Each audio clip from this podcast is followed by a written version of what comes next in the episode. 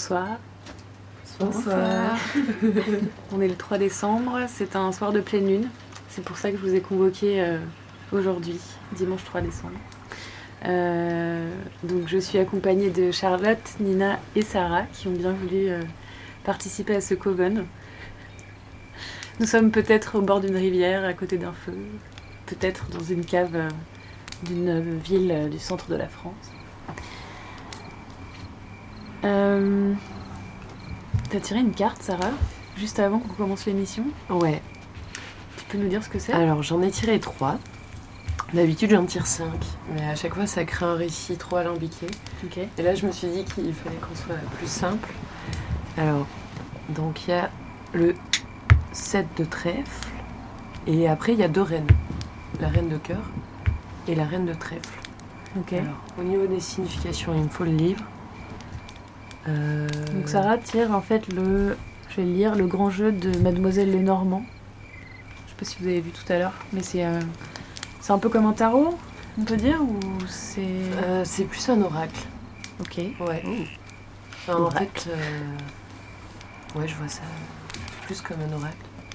Et c'est euh, Mademoiselle Lenormand, c'est une, euh, c'est une médium des années 1700. Non, elle est née en 1772. Ok. Si vous voulez, après, je vous ferai un petit. J'essaierai de me souvenir. De sa vie. Ouais, Ok. j'essaierai de, de vous le lire. Alors, euh, donc le 7 euh, de trèfle, je vais vous dire. Et après, ah oui, ce qu'on peut faire, Mhm. c'est que je vous lis euh, la signification et ensuite vous me dites ce que vous en pensez par rapport. À la situation Ouais. C'est ça. D'accord. C'est-à-dire que ça, ça va pas parler forcément du futur, ça peut parler d'aujourd'hui, là, tout de Voilà. suite. Je, en fait, quand je les ai tirés, quand j'ai mélangé les cartes, je pensais à- au moment présent. D'accord. Et à ce soir. Y a ce cercle de, de femmes et c'est pour ça aussi que je me suis dit s'il y avait deux femmes, c'est que c'était pas le, le fruit du hasard. Enfin, deux reines. Alors, figure.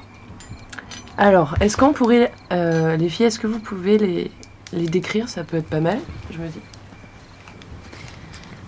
Alors, euh, qu'est-ce qu'on voit? Un homme euh, nu qui escalade euh, un rocher, voire même un rocher ou plusieurs rochers. Dans le ciel, il y a un nuage avec une sorte de, de, de, je sais pas, de bélier ou mélangé à, je sais pas, il y il a une barbichette. Et puis euh, en bas, il y a un feu enfin un four qui est allumé avec euh, des fleurs. Et puis un autre personnage, je sais pas si tu vois. Je sais pas ce qu'il fait. C'est peut-être un forgeron. Je sais pas. Ouais, Il a un marteau. voilà. Alors, le, le- Euh, un détail important, c'est Ouais. que le bélier ou la chèvre, on ne sait pas quoi, euh, a apparemment des pieds humains Ouais. qui dépassent de la nuage. c'est un être hybride. C'est un peu l'inverse de, euh, du faune, non? Qui est humain avec, euh, avec des jambes de bouc. Ouais, Ouais. c'est l'inverse du coup. J'ai Ah pas ouais. vu encore la carte, mais. Non. Ah oui. Alors, du coup, le, le guide dit artiste séduisant. Donc c'est, euh, je sais pas s'il est très séduisant. Non, pas trop. Franchement, Il part du principe Bon. que si quelqu'un est nu, il est forcément séduisant. c'est pas vraiment séduisant. Euh, ensuite, en fait, entre parenthèses, Pan cherche à escalader le ciel. Ah, c'est pas. Méfiez-vous d'un séducteur. Attention, Ah. attention. Quelqu'un veut parler Non. d'accord, d'accord. C'est- trop tôt. C'est les prémices. C'est ça. Ensuite, euh, le personnage de droite, artisan tenant en main un objet mécanique. Signification renommée sans grande richesse pour un génie inventif. Personnage de gauche, fourneau d'où sortent des étincelles. Signification promesse non tenue. Fleur. Parce qu'en fait, à chaque fois dans ces cartes, il y a des, il y a tout le temps des fleurs comme motif. Et là, c'est des fleurs qui symbolisent la célébrité. Peut-être qu'on va. C'est pas Ah. C'est marrant, ça tourne un peu autour de la superficialité, de la séduction, aussi de la- de l'attrait de la, Ouais. Du famous, tu vois. Mais c'est. euh, Pourtant, c'est pas trop le- la question ici. Enfin, si, quand même, je tiens à dire que comme ce, ce- ce cercle a commencé de façon un peu bizarre, parce qu'il y a la moitié du cercle qui est manquante, mhm. et qui nous ont prévenus au tout dernier moment. Et j'ai dit cette phrase, j'ai dit, euh, c'est quand même euh, dommage, euh, je ne cherche pas du tout la célébrité avec ce, avec ce, ce projet. La seule chose qui m'intéresse, c'est que, les personnes qui participent soient intéressées par ça. Dans le sens où je le fais pas pour moi, je le fais en espérant que ce, ce soit une énergie collective, tu vois. Mais j'ai dit justement, euh, Ah, on le fait pas pour être célèbre, ce marrant. truc, on le fait Ah pour nous en fait. C'est rigolo quoi. Non, mais. Mademoiselle Lenormand est avec nous ce soir. Faut faire du spirit. Euh, alors, ensuite, la deuxième euh, carte, c'est pas mal. Vas-y. Allez-y. Nina C'est la Dame de cœur. Alors, il y a euh, encore une nuage. À droite, il y a un- quelqu'un qui porte une couronne, qui est presque nu, avec un drap rouge euh, sur, les, euh, sur les endroits importants, on va dire. Et juste devant, un aigle, peut-être un or. Il est doré en tout cas. Et ce monsieur nu, euh, il pointe son doigt à une femme qui, qui se trouve en face du nuage, euh, avec un halo et qui pas nu. Ouais. Tu vois. euh, Ouais, si c'est ça, on dirait un ange. le ou- halo qui est pas nu. Comment ça Non, mais elle a, elle a un halo au-dessus de la tête, comme un ange. Ah d'accord. Et ils sont tous les deux sur un nuage. Et en dessous, on voit une femme de dos, euh, ah, qui est, je sais pas, derrière un buisson et je sais pas ce qu'elle fait. Il y a une sorte de banc. Au-dessus d'elle, il y a un oiseau qui s'envole. Donc ensuite, il y a toujours les fleurs et après à droite, il y a une femme qui est assise. euh, Sur une euh, Je sais pas trop ce que c'est. Assise sur un banc et je sais pas trop, un peu sculptée. hmm. Et elle regarde euh, sur sa droite. Voilà. Alors, en fait, cette femme, c'est une Ouais. femme douce et serviable. Ah bah en plus, j'allais dire, elle est posée euh, élégamment euh, avec... Elle est serviable. D'accord. Voilà. Ok, elle est C'est serviable. ça, tu, tu l'as bien. Alors ensuite, Jupiter indique à Astrée sa place au ciel. Signification Fuyez les mauvaises compagnies, luttez contre vos faiblesses. Personnage de droite, jeune fille à l'orgue, bonne inspiration. Personnage de gauche, religieuse et oiseau de paradis. Femme vertueuse que rien ne détourne de ses devoirs. Et les fleurs, une jeune fille doit choisir entre une société frivole et des gens sages. Ah. D'accord. Oh, oh yeah. Yeah. Donc attends, pour résumer... Alors pour résumer, c'est bon, c'est- c'est bien hein, quand on est fait en trois cartes et pas en cinq. Oui, ça c'est mieux. Euh, alors pour résumer, Sarah ne voulait pas parler à la base. ouais j'avoue. Mais après, c'est la magie de la radio. J'adore. C'est la, c'est la troisième carte. De quoi? Euh, Après la troisième carte, je la mets en sourdine. Non, mais non, c'est pas. Mais non, non, vas-y. tout à fait bienvenu pour parler, au contraire. Du coup, euh, en, en- en résumé, qu'est-ce qu'on peut dire sur cette carte alors? Mais je sais pas. Est-ce que ça vous fait écho? Bah, c'est... euh, Tu peux redire, euh, c'est Jupiter? Alors, Qu'est-ce qu'il fait? Qu'est-ce qu'il dit? Euh, Jupiter indique à Astrée sa place au ciel. D'accord. Fuyez les mauvaises compagnies, luttez contre vos faiblesses. D'accord. D'accord. Ok. J'aime bien cet avis. Ouais.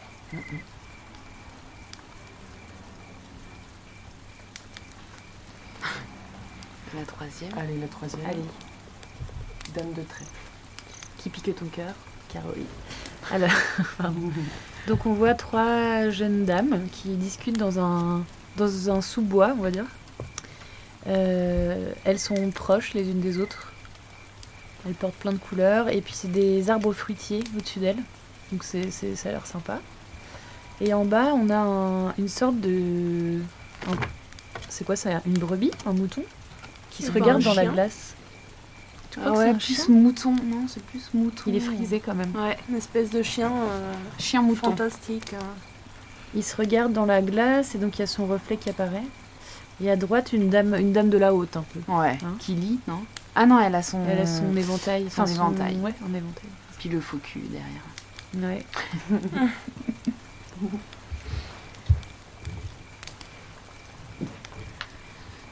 Alors, donc la figure. Femme aimable et généreuse. On, on en revient toujours à Ouais, ça. c'est, euh, Il faut prendre du recul. Sinon, on s'en sort pas. Très archétypal. Alors, donc, femme aimable et généreuse, je le redis. Souvent insouciante. Les Hespérides gardent l'arbre aux pommes d'or. Musique et poésie. Ouais. La femme à l'éventail, personne recherchée pour son esprit et ses bonnes manières. C'est Charlotte, je pense. Donc c'est une panthère devant une glace. C'est une, Une panthère. panthère, bah dis donc. Une panthère. Ouais, là je, ils ont un tout triple. Panthère, ouais. Et donc la Panthère panthère du Berry. euh, devant une glace. C'est une panthère sympa. femme prodigue et dissolue. Prodigue et dissolu. Je vois. Ah, je, je vois pas trop. En tout cas, il y a musique et poésie quand même. Ouais, cette ouais, ouais. Oh, attention, Hmm. le mot de la fin.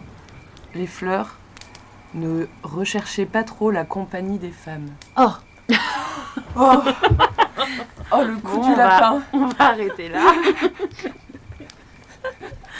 Mais Bon. est-ce que, dans, le, dans la carte, tu es censé prendre tout ce qui est dit? Ou c'est pas plutôt selon les, le tirage, tu vas prendre certes. Parce qu'en fait, pour ceux qui connaissent pas, Ouais. on a une carte qui est quand même avec une figure centrale et en dessous, il y a trois petites icônes, on va dire, Ouais. petits dessins. Donc j'imagine que dans le tirage, tu vas pas prendre en compte tout dans la carte. Hum, Je crois qu'il y a un truc comme ça, non? Je sais pas. C'est possible. D'accord. Parce que je connais quelqu'un qui euh, fait euh, le tirage parfois. Mhm. enfin qui apprend, parce que ça a l'air quand même super compliqué le Mademoiselle le, le Normand. Et je crois qu'il y a un système où tu, en fait, tu choisis un peu euh, la signification qui te plaît le plus. Quoi, Ok. Pour, euh, D'accord. Bon, c'est marrant quand même. hein. Ouais, Ouais. ouais, c'est marrant. Les filles, vous avez déjà, vous êtes déjà fait tirer les cartes? C'est quelque chose que vous faites parfois? Mm, Ouais, une fois, moi. C'était plus euh, avec Damien, donc euh, mon conjoint. C'est quelqu'un qui avait tiré les cartes sur notre euh, couple, en gros. Et alors, il avait vu euh, que euh, c'était la première fois qu'il tirait ses cartes et que c'était très rare. C'était un système de maison, je sais pas si vous connaissez. Non. Je, enfin, je- si je me rappelle vraiment vaguement, et en fait, il avait tiré deux maisons complètement opposées et qui se reliaient, mais euh, spirituellement. Donc, on serait, on serait reliés euh, plus par le côté spirituel. D'accord. Alors que d'autres couples, par exemple, étaient reliés plus par euh, l'idée de la maison, du, du, du matériel ou de la famille, Mhm. La sexualité. ou, ou de la sexualité.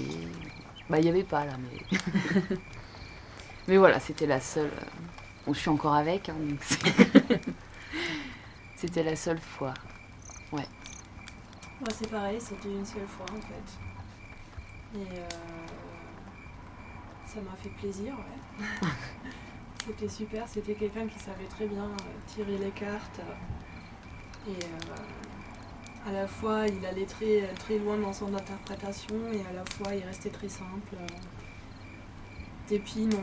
Euh, alors que je me rends compte que tout le monde autour de moi fait que ça. Ici, euh, dans le Berry, mais. Malberry, c'est un peu un territoire de sorciers, quoi. Mm. Rebouteux. Donc, euh, N'est-ce Ah, pas, Charlotte Ouais, c'est le mystère du Berry. Je propose qu'on écoute un petit morceau de musique.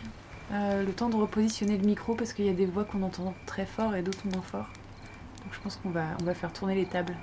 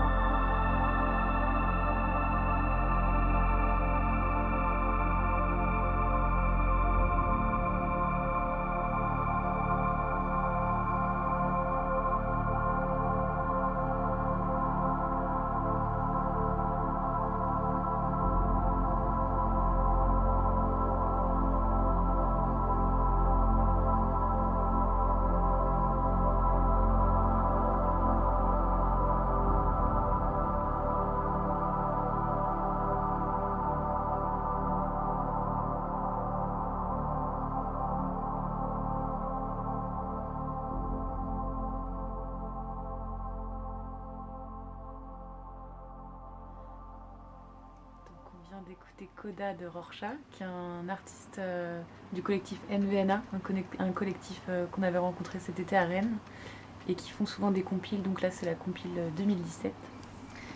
On va peut-être les inviter à Bourges euh, prochainement parce qu'ils font des super trucs euh, en musique électronique. Et musique assez onirique. Justement, nous parlions de nos rêves. Et euh, on parlait des rêves lucides. Donc ça vous arrive souvent Ouais, quand même. Ah ouais C'est par période aussi. Ouais, Moi aussi. J'en fais plein. Et donc, alors, le, le dernier Tu Alors, disais Moi, quand j'ai un rêve lucide, je peux choisir ce que je fais, donc j'ai souvent des orgasmes. Donc. Alors, souvent, je me dis, quand je me réveille, genre, non, mais la prochaine fois, essaie de faire un truc cool, genre, je sais pas, euh, va euh, conquérir le monde, euh, essaie de t'envoler. Mais en fait, euh, je pense que c'est vraiment mes, mes plus bas instincts qui se révèlent. Et, euh, Mais ça- c'est pareil. Ah ouais, toi Ouais. aussi, c'est- À chaque fois, je peux pas m'en empêcher. Oh yeah Bah, c'est un peu genre, c'est gratuit, tu vois. C'est bon, bah, si j'appuie là. euh. On se réveille de bonne humeur. Ouais, c'est vrai. C'est rigolo, quoi. C'est étrange parce que j'avais lu que, euh, en fait, euh, quand on s'entraînait euh, vraiment euh, à faire des rêves lucides, il y a- enfin, il y a des techniques différentes qu'on peut appliquer. Et euh, par contre, euh, que par exemple, euh, des activités dans les rêves lucides, comme, euh, comme le sexe par exemple, c'est souvent pas possible parce que c'est trop excitant. Du coup, ça fait qu'on se réveille. Ah ouais? C'est un peu comme, comme d'autres, choses, là, comme par exemple voler. voilà. Donc c'est, hyper étonnant. hein. Bah, par contre, moi, je me réveille direct après. Mm. Ça, c'est sûr. Enfin, je, j'ai pas, enfin, je sais pas pour toi, mais moi, j'ai pas de souvenir de rêve lucide qui continue après ce moment-là, tu vois. Mm. Euh, Je sais plus. Ouais, moi je Après, je ça sais part en what the fuck. Moi, je crois que ça a commencé les rêves lucides. euh, Au début, ça a commencé pour me sortir des cauchemars, en fait. J'avais une voix qui me disait euh, C'est un cauchemar, t'inquiète pas. Et donc, souvent, bah, je me réveillais. Je choisissais de me réveiller à ce moment-là. Et puis, je crois moment, je me suis dit bah, Peut-être que la voix, elle pourrait me dire autre chose. Plutôt que de me dire de me réveiller, elle pourrait me dire bah, Par exemple, prends cette porte à droite et hop, t'arrives euh, dans un autre endroit où t'es complètement. Et par contre, j'ai eu des boucles de rêves lucides qui étaient vraiment genre à Inception. Et, là, ça, de- ça devient un peu flippant. Genre, euh, je rêve que je suis dans la réalité et que je rencontre quelqu'un que dont j'avais rêvé et qui avait lui aussi des rêves lucides. Ou c'était une fille Oh d'ailleurs. ouais. Et du coup, j'allais la voir, je lui fais, mais on, s'est vu dans mon rêve, est-ce que tu t'en souviens? Et, euh, et là, tout d'un coup, je me rends compte que je suis en train de rêver et genre, c'est, hyper angoissant ce moment-là. Ah parce que je sais vrai. plus si je suis en train de rêver ou si je suis réveillée. Ouais. Il y a pas mal d'angoisse, euh, enfin de potentiel d'angoisse dans les rêves lucides quand même. Je, je me souviens aussi que moi aussi ça partait du cauchemar en fait, et du fait que je me rends compte que ce soit un cauchemar et, et- et que je peux hein, faire un énorme effort pour me réveiller. C'est euh, c'est peut-être comparable à une action euh, du style euh, se lever alors qu'on dort quoi. Mhm. Et, euh, et en fait, ben, souvent c'était des heures ressenties, enfin c'était cer- certainement que des minutes, mais où j'essayais de me réveiller pour me Ah. prouver que c'était juste un rêve. Ah. Et puis il y a aussi dans, dans ces fameuses techniques, etc., il y a aussi une- par exemple des techniques qui sont plus anxiogènes que d'autres. Euh, je sais plus exactement, mais il y en a une où euh, on essaye de visualiser quelque chose euh, qu'on voit quand on a les yeux fermés, donc les taches de lumière, ou je je sais pas ce qu'on voit, quoi, que chacun voit. Ça doit être individuel, mais, mais du coup, dans ce cas-là, si la technique fonctionne comme elle devrait fonctionner, on, on arrive euh, dans un état où en fait c'est c'est comme si on avait des fourmis, euh, des fourmis partout. Et, euh, et on- on- enfin, c'est vraiment une technique où on ressent que, que le corps il est en train de s'endormir, que tout le système nerveux est en train de se, de se mettre en mode euh, sommeil. Quoi. Et du coup, euh, il s'agit de- d'accepter de- que le corps ne fonctionne plus et qu'on qu'on se rend compte pour euh, après glisser dans, le- dans les rêves lucides. Et toi, ça marche quand tu fais ça quand Moi, à l'époque, ouais, en fait, je crois que c'était dans mon adolescence où euh, j'avais vraiment essayé des choses. Enfin, ça m'a, vachement intéressée. Et, et, euh, en fait, c'est, des expériences que j'ai pu faire, ouais. Moi, J'avais lu un, pareil dans les techniques un peu, mais là c'est plus pour savoir si t'es dans un rêve lucide ou pas. C'était euh, De de compter compter tes doigts. Ouais. Sauf qu'en fait, euh, quand j'ai commencé à faire ça dans mes rêves, c'est horrible parce que j'ai des mains toutes, toutes floues et, Ouais. et je me rends pas compte que je suis en train de rêver. Je, Ouais. suis, je sais juste que dans la réalité de ce moment-là, euh, je sais pas pourquoi, mais mes, mes mains m'échappent, tu vois. Et Mm. du coup, euh, moi ces trucs-là fonctionnent pas du tout, quoi. Ouais. De- Enfin, mon cerveau arrive toujours à, à, à- à te donner une mauvaise information ou à... ça fonctionne pas. quoi. Mais ça veut dire qu'avant de t'endormir, tu te dis En fait, Il la technique, je- c'est que quand t'es réveillé, t'es censé souvent dans la journée faire 1, 2, 3, 4, 5 en touchant chacun de tes doigts pour que ça devienne une habitude en fait. Ah, d'accord. Et euh, oh, quelqu'un vient d'arriver. J'ai eu très peur. Million de sorcières. T'as toujours l'oreille bleue? Toujours. Lola vient d'arriver. Tu peux t'asseoir avec nous si tu veux et prendre un casque pour rejoindre le, le coven. On est en train de parler des rêves lucides. Des rêves lucides. Ouais. Ça, T'en as des fois ou pas C'est-à-dire C'est des rêves où tu te rends compte que tu es en train de rêver et au lieu de te réveiller, tu choisis de continuer d'être dans le rêve et tu peux, euh, Contrôler. tu peux contrôler ouais, ce qui se passe. Plus ou moins. Ouais, je crois que ça m'avait déjà arrivé, mais euh, c'était assez négatif. Genre quoi Genre, euh, je suis restée dans un rêve où je rêvais que j'étais dans, dans la pièce dans laquelle j'étais.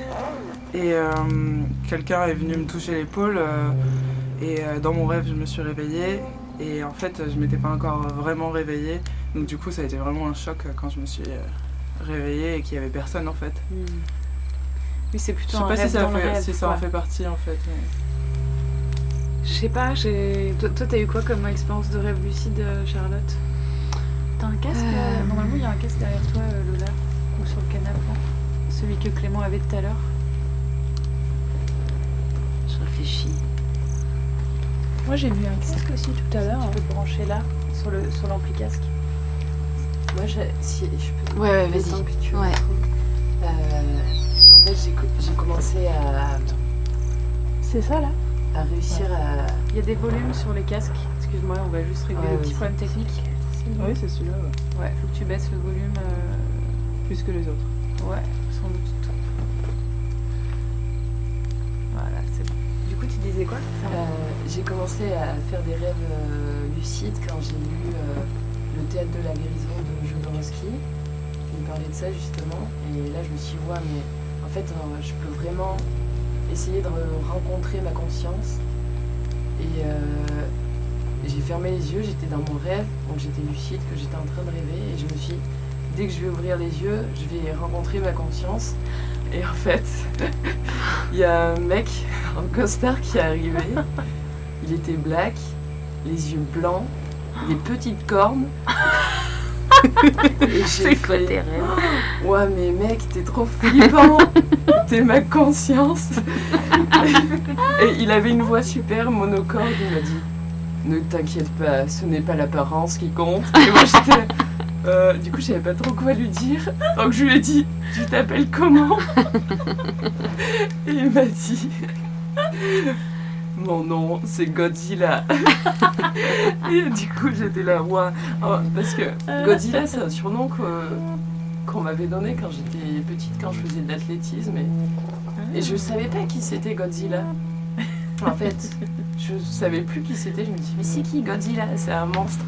Et en fait, quand je me suis réveillée, j'ai essayé d'analyser mon rêve et je me suis dit euh, qu'en fait, Godzilla, c'était un monstre qui ravageait une ville sans même s'en rendre compte et qui avait une apparence terrifiante. Et, et, je me, et en fait, je me suis rendu compte que parfois je faisais du mal aux autres et que je voulais pas en fait leur faire du mal et que j'arrivais pas à contrôler ce, cette espèce de, de pulsion déva- dévastatrice. euh.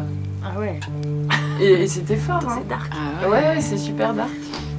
Mais, En tout euh, cas, c'est fou. Moi, aussi, j'ai envie de rencontrer eh, ma conscience. faut. hein. Dès Comment, que. comment tu fais alors Mais ça m'est arrivé qu'une fois. Comment tu dis comment Mais tu, tu pour, dis, pour les auditeurs veux- et les auditrices qui veulent, euh, qui veulent faire cet Mais- exercice alors Maintenant, j'a- j'arrive plus trop à faire des, des rêves lucides, à part euh, la dernière fois, j'étais avec Philippe Catherine et euh, c'était super.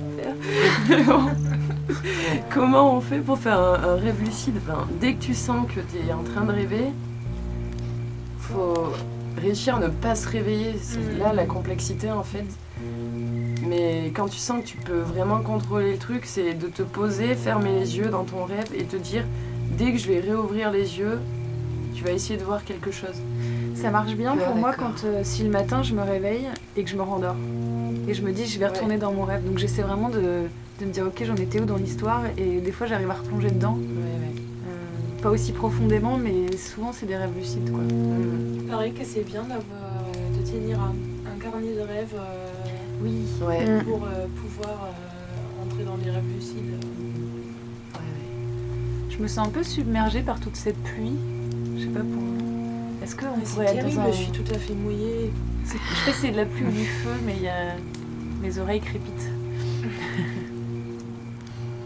Merci.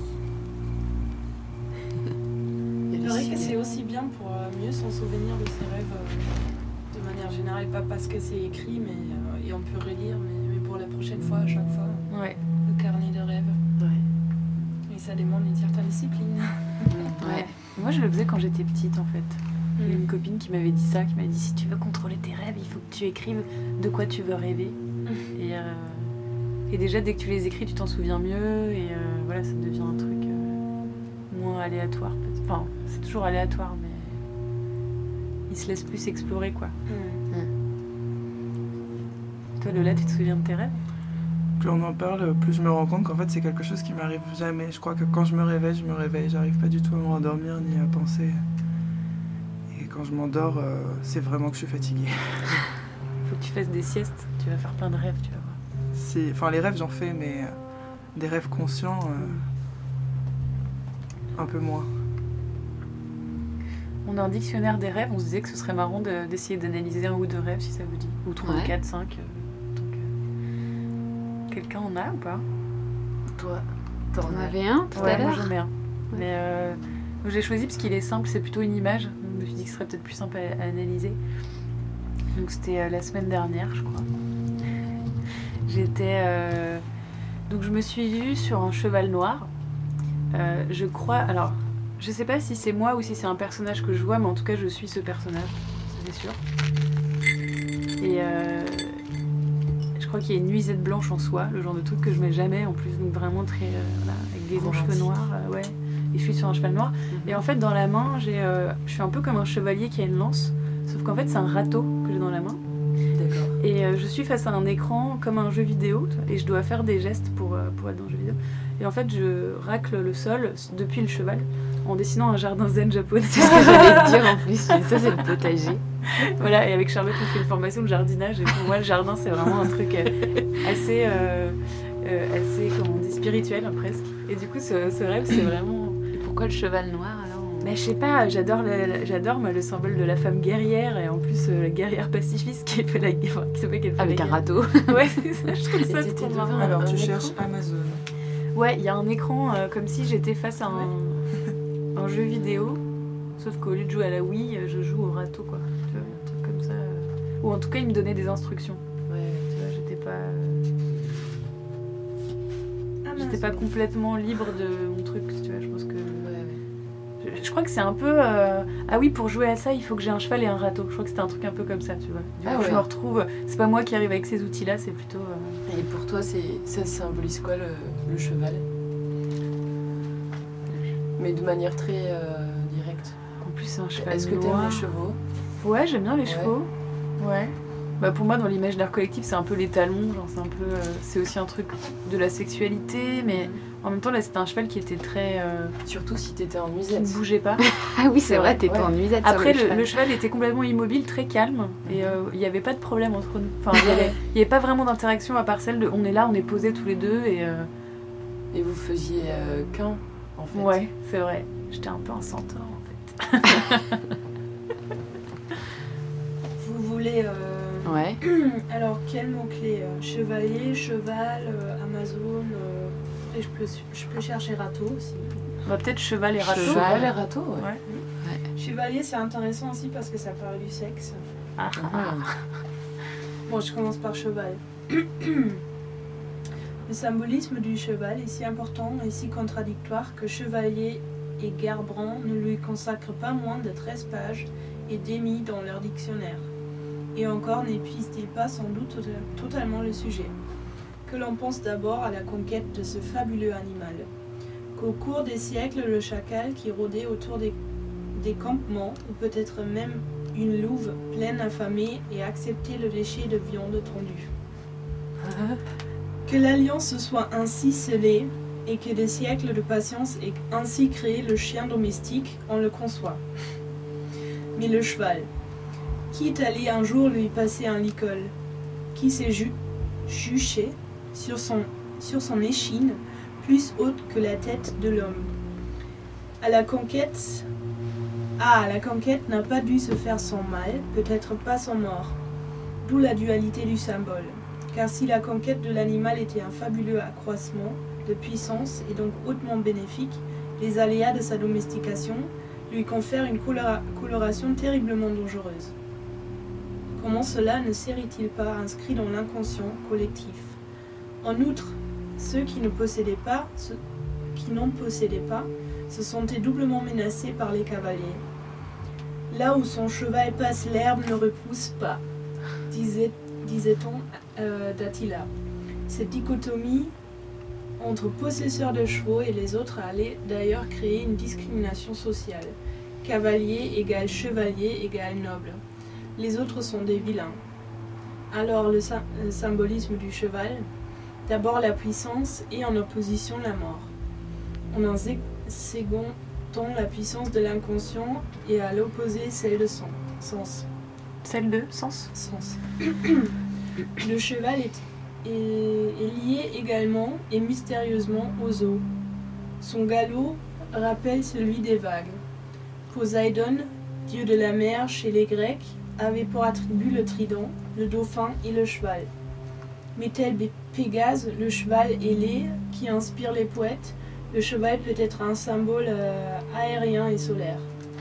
Pour les Freudiens, le cheval peut symboliser le père, de- le père tout-puissant et la jument, la mère et même la déesse mère, mais aussi la liberté sexuelle ou les pulsions euh, instinctives. Le cheval du rêve demande donc une bonne analyse par association. D'autant plus qu'à la symbolique que nous venons d'évoquer s'ajoutent toutes les représentations verbales que l'inconscient tra- traduit en images. Et vu l'importance de l'animal dans la vie courante jusqu'à la vulgarisation de l'automobile, elles sont nombreuses les locutions qui y font référence. Du cheval de bataille à la fièvre ou au remède de cheval, de changer son cheval borgne, borgne contre un aveugle, à brider son cheval par la queue, de travailler comme un cheval, à ne pas se trouver sous le pied d'un cheval, j'en passe, et comme on dit, des meilleurs. Associé, associé, vous trouverez euh, toujours au moins une partie de la vérité. C'est dense, hein Ouais. Je me souviens qu'il n'y avait pas de sel. Ah ouais? Ni de mort, euh, il, était, il était nu, entre guillemets. Quoi. Ça veut dire que vous aviez une, une relation euh, plutôt intime Non, vraiment. Je ne sais pas ce que tu insinues. mais je me demande surtout comment je suis montée dessus, quoi. Sans. sans comment on appelle ça? Sans sel, sans. Ouais. Euh, Les étriers. Les sans étriers. ouais. Mais oui, oui, c'était plutôt une relation de confiance, je pense. Ouais. Bah, normalement, dans l'équitation, c'est c'est quelque chose qui est, enfin, qui est vraiment symbole de. Si tu montes ton cheval sans selle, sans rien, c'est- ça veut dire que euh, vous avez une relation de confiance. et- Hmm. Et pourquoi t'as as levé le doigt tout à l'heure? Tu voulais dire quoi? Je sais pas. Euh, Enfin, si je le sais en fait. Je... Par rapport à, à Poséidon, au fait euh, qu'il y avait le symbolisme dans le, dans le cheval et dans le trident. Et vu que tu avais aussi un, rêvé d'un che- cheval et d'un râteau, Ah oui. Hmm, hmm, hmm. j'ai j'ai pointé. Ah oui, le lit. Ouais. Il y a un lien. Ça m'a fait tilt. Est-ce qu'on regarde Rato Ouais. Ouais. Allez. Lola? Yes.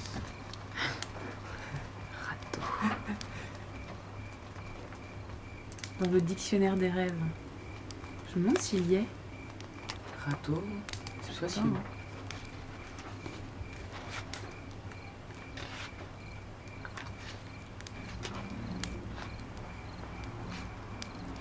Non, il y a rat. Il n'y a pas eau. Ah zut alors. Il n'y a pas râteau. Non. Rasoir. Il y a rasoir, mais il n'y a pas râteau quoi. Ou alors on peut regarder un autre outil de jardinier, mais bon. C'est vrai que le râteau, il y a les Ou et jardin, tout, ouais. peut-être jardin.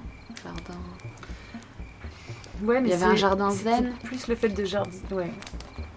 Mais il n'y avait pas de végétation du coup. Ouais. Ça ressemblait plus à une litière quoi. Enfin, Ouais, ouais, ouais. Les petits cailloux blancs les là. petits cailloux blancs du jardin quoi.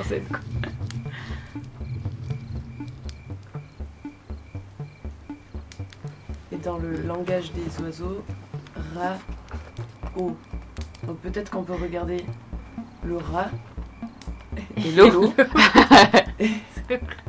Râteau. Même si c'est vrai que c'est assez dense euh, ce dictionnaire des rêves. Ah, c'est clair. Mais déjà avec le cheval, j'ai pas mal de choses. Hein. Ouais. C'est marrant. Ouais, ouais. Mais Sinon, euh, s'il y en a une de vous qui veut raconter un rêve aussi, hein, Charlotte, je sens. Euh, que Il y en a un, mais il est assez. euh, Il est très fort, quoi. Tu veux que Christophe sorte de la salle Ça va peut-être- Non, non, non, non, non, non. Ça, ça va peut-être vous choquer. Euh, J'ai rêvé, alors je suis pas allée jusqu'au bout. Euh, depuis, hein, je vais bien. hein. J'ai rêvé que j'étais prête à poignarder mon père. non mais vraiment. J'avais euh, donc j'avais le poignard et en plein cœur et je me suis réveillée juste avant. Alors il y a peut-être un complexe de derrière. Il y a peut-être. Après je sais moi pourquoi, mais et donc voilà. Vous étiez disputé ou? Je veux dire, ça avait un lien Euh, direct avec ta J'étais très en colère contre mon père. Parce que je le découvre de plus en plus et tu deviens conscient.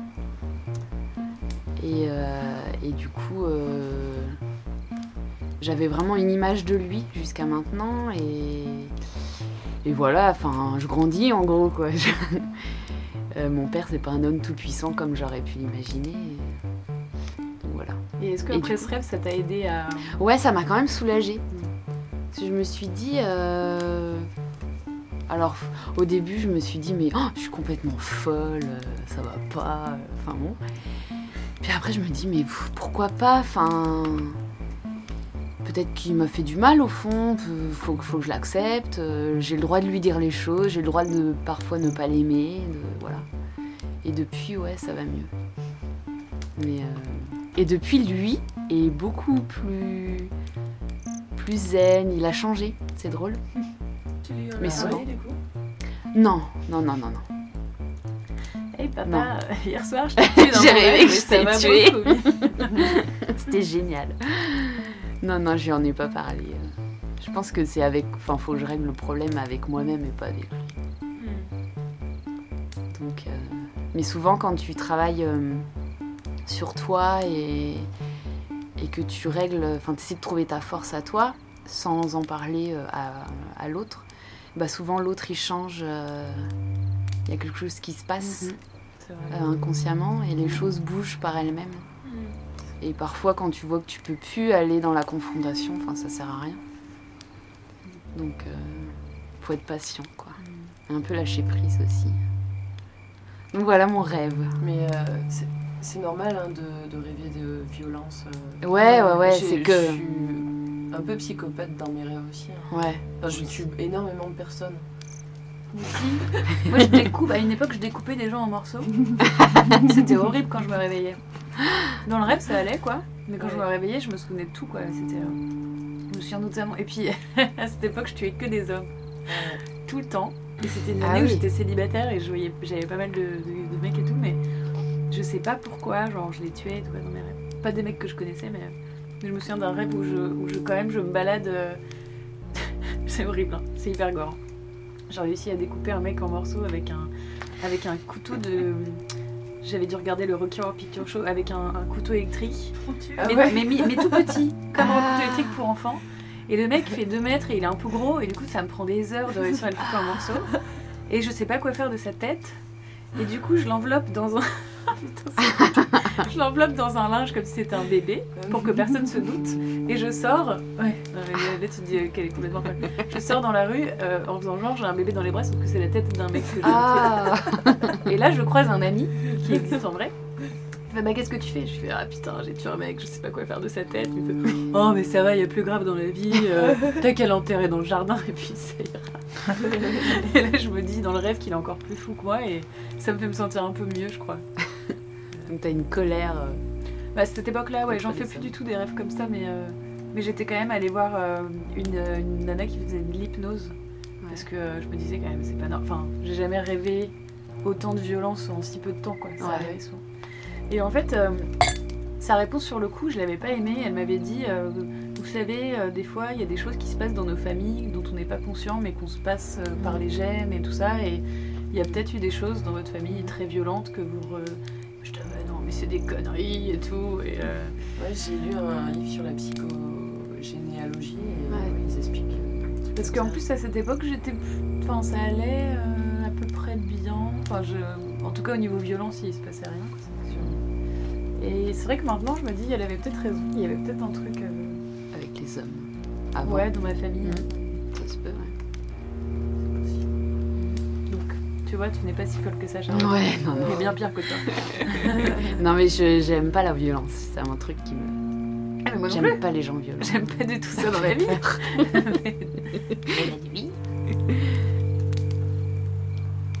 T'as froid? Non, ça va. Tu ressembles à un petit nem. Est-ce qu'on peut avoir une petite pause musicale? Je sens plus mes pieds. Il fait froid dans la cave. Ouais. Suis en train de mourir, je crois. On va te donner une couverture. Sinon, enlève tes chaussures et mets-les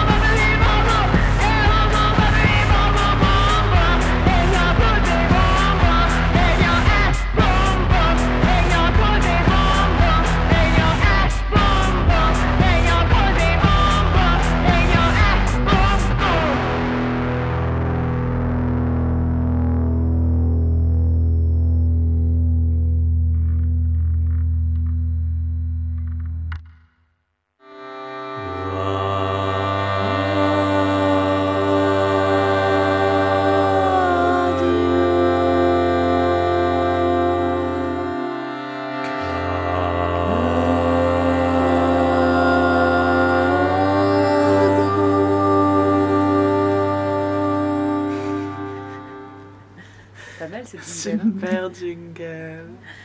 Donc on vient d'écouter Boom Boom de Matériaux Publics et avant c'était Seven Days Wall de The Wonder. D-E-W-A-N-D-E-R. Voilà. C'est un peu la playlist Radio Cargo, on a, on a quelques musiciens qui tournent régulièrement. Vous pouvez les retrouver sur radiocargo.com avec deux A à chaque fois. Voilà. Alors Charlotte, je te vois avec un livre dans les mains.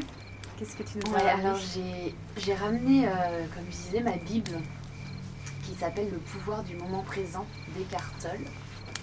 Et c'est euh, Carton, il est allemand.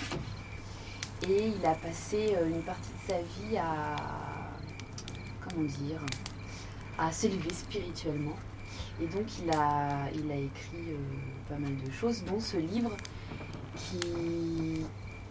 Comment dire Alors, pourquoi c'est ma Bible? Parce que ça nous permet de, comprendre. euh, euh, on va dire nos moments de travers, nos, mémoires que l'on doit euh, soit accepter, soit libérer, donc on en parlait tout à l'heure, et qui nous empêchent d'avancer, qui nous empêchent vraiment de, de se construire.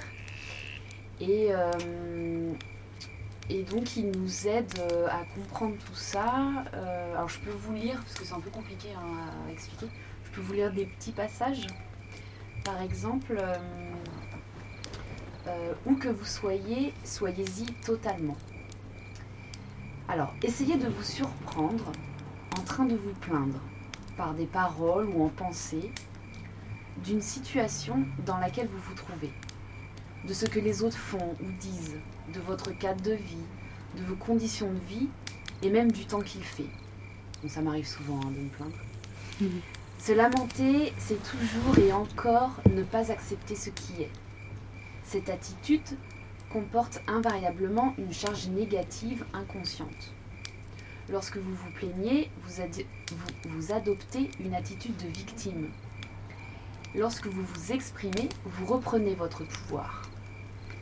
C'est pour ça, enfin, le- fait de s'exprimer, euh, par exemple en tant que dans l'art, en tant qu'artiste, c'est vrai qu'on a ce côté où on se dégage de quelque chose et on a l'impression de, de se libérer et de reprendre un pouvoir. Alors pas le pouvoir sur les autres, hein, notre propre, de, enfin, de notre propre esprit euh, et corps. Euh, alors, alors vous reprenez votre pouvoir. Alors, changez la situation en passant à l'action ou en vous exprimant si c'est nécessaire ou possible. Ou encore, éliminez la situation de votre vie ou acceptez-la. Tout le reste n'est que folie. Alors, il, dit aussi souvent, euh, il y a beaucoup de gens qui voudraient toujours être ailleurs, ou avoir autre chose, ou avoir euh, ce qu'a le voisin, ou euh, avoir euh, la notoriété de quelqu'un. Et donc ça, il, nous, apprend vraiment à, bah, s'accepter soi, à s'accepter euh, ce que l'on est et à découvrir euh, que chacun ou chacune d'entre nous, on a vraiment une force intérieure et que euh, faut simplement en être conscient et quand on en est conscient et bah face à des situations, face à des remarques, face à des jugements, parce que le jugement on en a tout le temps, eh bien on est prêt, on combat et c'est même, enfin, c'est même plus un combat d'ailleurs, euh, soit on laisse, euh, on laisse passer les choses, on les accepte, soit on agit ou on les exprime. Voilà. Alors faut vraiment lire. Alors moi je sais que j'ai noté plein de choses pour pouvoir les relire. Mais tu vois, là, ça fait un petit moment que je ne l'ai pas fait. Tu peux nous en lire quelques passages? Oui, oui. Alors, par exemple, euh, j'ai noté quoi? Alors, par exemple, il dit Un jour, j'y arriverai. Votre but monopolise-t-il une si grande part de votre attention que vous réduisez l'instant présent à un moment, à un, moyen vous permettant d'atteindre ce but? Dénu- Dénue-t-il votre action de toute joie? Attendez-vous avant de commencer à vivre? Si vous adoptez un tel scénario mental, peu importe vos réalisations et vos accomplissements, le présent ne sera jamais assez bien. L'avenir semblera toujours meilleur. C'est là la recette. C'est là la recette parfaite pour concocter une insatisfaction. Euh, ne pensez-vous pas? C'est vrai qu'on a toujours tendance à, à se dire euh, non, mais le jour où j'aurai ça, ça va être super. Euh, le jour où, où je sais pas, où, par exemple, où je vais exposer là, bah, c'est bon, ça sera fait, ça sera génial. Puis en fin de compte, une fois qu'on l'a, bah, on n'est jamais satisfait. C'est On se dit, bon, en fait, c'est- nul, c'est plat, il n'y a rien de bien. Du coup, on veut toujours plus, toujours plus, on n'est jamais content. Ça nous irrite, on est en colère euh, et on n'apprécie pas ce qu'on a euh, réellement. Et donc, le jour où on arrive à sentir qu'on est vraiment dans le moment présent et qu'on apprécie tout ce qu'on a et tout ce qu'on vit, bah là, c'est génial. Alors, il y a la méditation qui, qui aide euh, vraiment. En fait, il a écrit ce livre et il y en a un deuxième où c'est euh, le pouvoir du moment présent, mais en pratique, il donne plein de- d'exercices de, méditation pour arriver à ça. Parce que c'est pas en lisant et en se disant euh, ah ouais ouais je suis d'accord etc. Là c'est toujours votre mental Mm. qui, qui exerce les choses. Mais euh, c'est vraiment en méditant et en sentant les choses euh, que qu'on arrive à, à ça quoi, à cette liberté. C'est une sorte d'autopsychanalyse. quoi. Ouais, voilà, mais même euh, après, tu peux analyser. euh, c'est bien d'analyser les choses, de d'analyser sa famille, etc. Mais au bout d'un moment, euh, faut arrêter d'analyser, faut, euh, faut vraiment se recentrer et connecter ton corps à ton esprit et voilà et évacuer un peu tout ça. Ouais, D'où la pratique de la méditation, Voilà. du sport, Voilà, ça, ce genre de choses. C'est important. Ça peut un peu permettre d'évacuer pour. euh, Se recentrer. Ça me fait penser à un livre aussi que j'ai lu il y a, il y a peu de temps euh, euh, de Helios Kotzou qui s'appelle L'éloge de la lucidité où pareil par chapitre euh, il essaie de- d'instaurer une, une sorte de de- de psy- d'autopsychanalyse, de, de, de- de lucidité, ouais, de, des actes quotidiens, de, de- de la haine qu'on peut avoir, de, des malaises euh, Ouais. qu'on a en société, ou de la colère, d'où ça vient. Ouais. Et euh, c'est vrai que euh, il évoque aussi la méditation. Mm. Faudrait méditer euh, tous les jours. On continue. Ouais, on continue. Toi, tu fais pas- mal de sport, euh, Lola, parce que tu parlais de ce truc de- d'évacuer des choses aussi par le, par le Ouais, sport. c'est vrai que ces temps-ci, euh, avec l'hiver en plus, euh, je me dis bon. ouais, je fais pas mal de sport. Mais je me suis aussi construit un petit banc de méditation il y a pas longtemps. Ah, chouette. c'est quoi un banc de méditation? C'est euh, un petit banc assez, assez bas en fait pour euh, pouvoir maintenir. Euh, en fait, on a un appui euh, sur les. On, on s'appuie avec les fesses sur le banc et en fait, on est comme sur les genoux. Sauf que du coup, les genoux ne portent pas tout le poids. Il y en a aussi euh, sur. Et euh, c'est. Je crois que c'est ce genre de design euh, japonais. Et tu médites souvent? Depuis que je l'ai, euh, je l'ai pas, j'ai pas encore fait, non. je me suis juste assis fièrement dessus, mais. J'ai regardé un film, c'était cool. Et comment faut faire pour méditer? Ah oui, super question. Parce que je, je, je sais pas. Ouais, Il y a plein de. Il y a plein de méthodes, mais euh, je sais que ma, ma prof de yoga m'avait dit que, et effectivement, euh, quand j'en parle, euh, souvent on, on arrive à le voir, c'est comme un point bleu ou vert, un peu bleu, vert, ça dépend de tes chakras, que tu pourrais voir euh, quand tu as les yeux fermés et que tu te concentres. Donc, euh, si tu visualises, euh, si tu arrives à visualiser un, un point bleu ou vert, ça dépend lorsque tu fermes les yeux te- et que tu te concentres dessus et euh, tu laisses passer les, les pensées. Il faut être dans une position assez euh, agréable. Généralement, moi, je me mets sur le dos avec les, les genoux repliés. Et être allongé, euh, ça, ça marche aussi? En étant allongé, ouais, bien Ouais. sûr. ouais. Ça marche. Après, je crois qu'on te, on te déconseille de- d'être dans un truc trop confortable si t'es du genre à t'endormir facilement. Mm. Ce qui, moi, est mon cas. Du Mais coup, après tout, tu peux que- t'endormir. Hein. Oui, mais si, bah après, le- le- si tu veux faire de la, médu- de la méditation dans le sens euh, réussir aussi à être maître de. Enfin, pas. T'es jamais maître, mais réussir à. accepter de voir passer des pensées en fait sans forcément en être. En gros, l'idée c'est de te dire que tes émotions c'est comme des nuages, c'est encore une autre métaphore, mais qui passeraient dans le ciel, tu vois, et te dire bah voilà, à ce moment-là je ressens vachement de tristesse, mais ça va partir, et hop, ah bah tiens, il y a de la joie qui arrive. Ah ouais. C'est mignon. Mais et c'est pas le fait de réussir à ne plus penser? Non, ça tu peux jamais t'arrêter de penser complètement.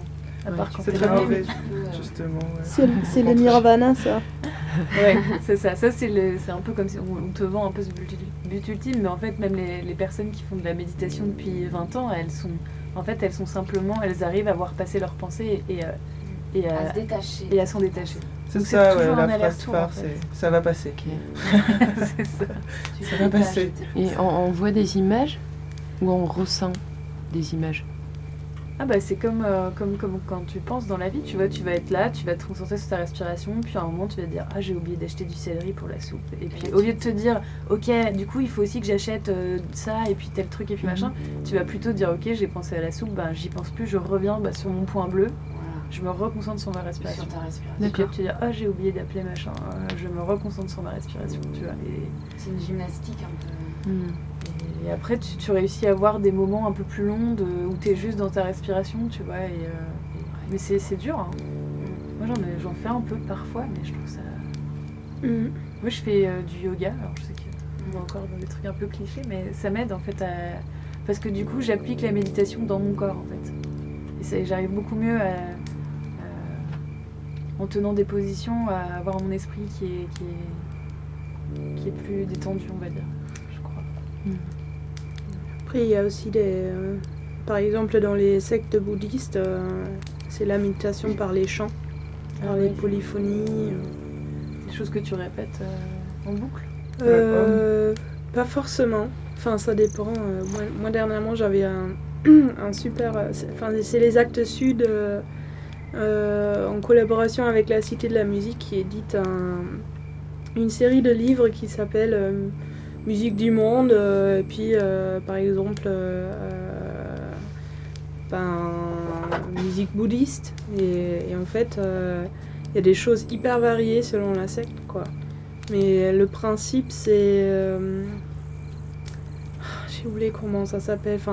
En tout cas, ça, peut s'analyser dans des, principes musicaux, quoi. Mais c'est plus le fait, par exemple, de. Mais c'est hyper intéressant. C'est dommage que je l'ai pas là, le livre. Par exemple, le fait de. S'il y a un chant, enfin une voix déjà existante qui, qui, qui continue, enfin qui est un, espèce de drone. La deuxième voix qui s'ajou- s'ajoute peut être euh, sur un- une, tout- à fait autre note, mais elle se rapproche comme un pitch euh, vers, euh, vers, vers l'autre voix qui donnerait le. Enfin voilà, donc il n'y a pas de, il y a pas, par exemple pas de d'accordage euh, selon un instrument ou quoi quoi ou selon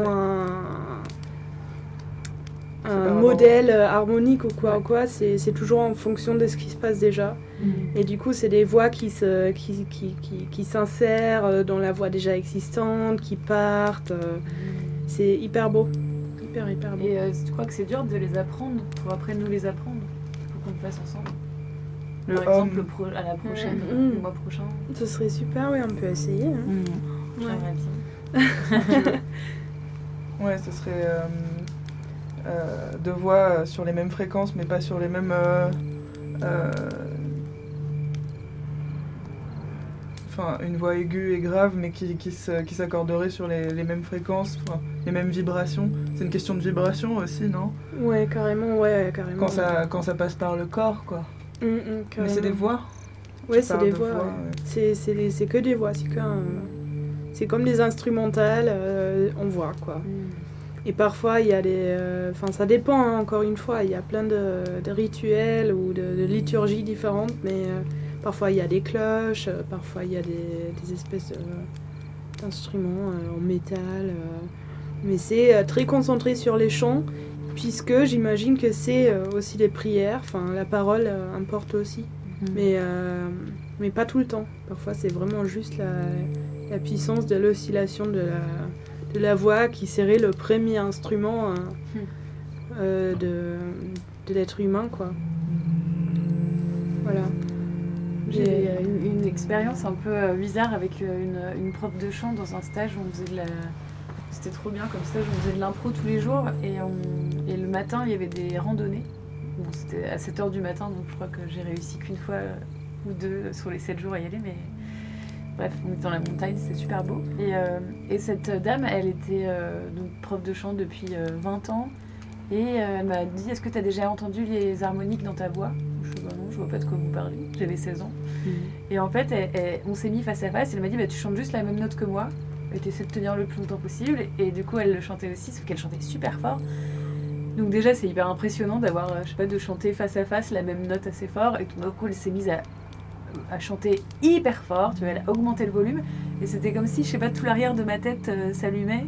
Et j'entendais toutes les petites notes autour de ma voix en fait. Parce que tu sais, quand t'as dans les fréquences sonores, t'as la fréquence fondamentale que t'entends le plus, mais t'as toutes les autres fréquences cachées que moi j'avais entendues dans des logiciels plutôt de montage. Tu vois, on va te Mhm. montrer, bah là c'était les fréquences aiguës, les fréquences graves et tout.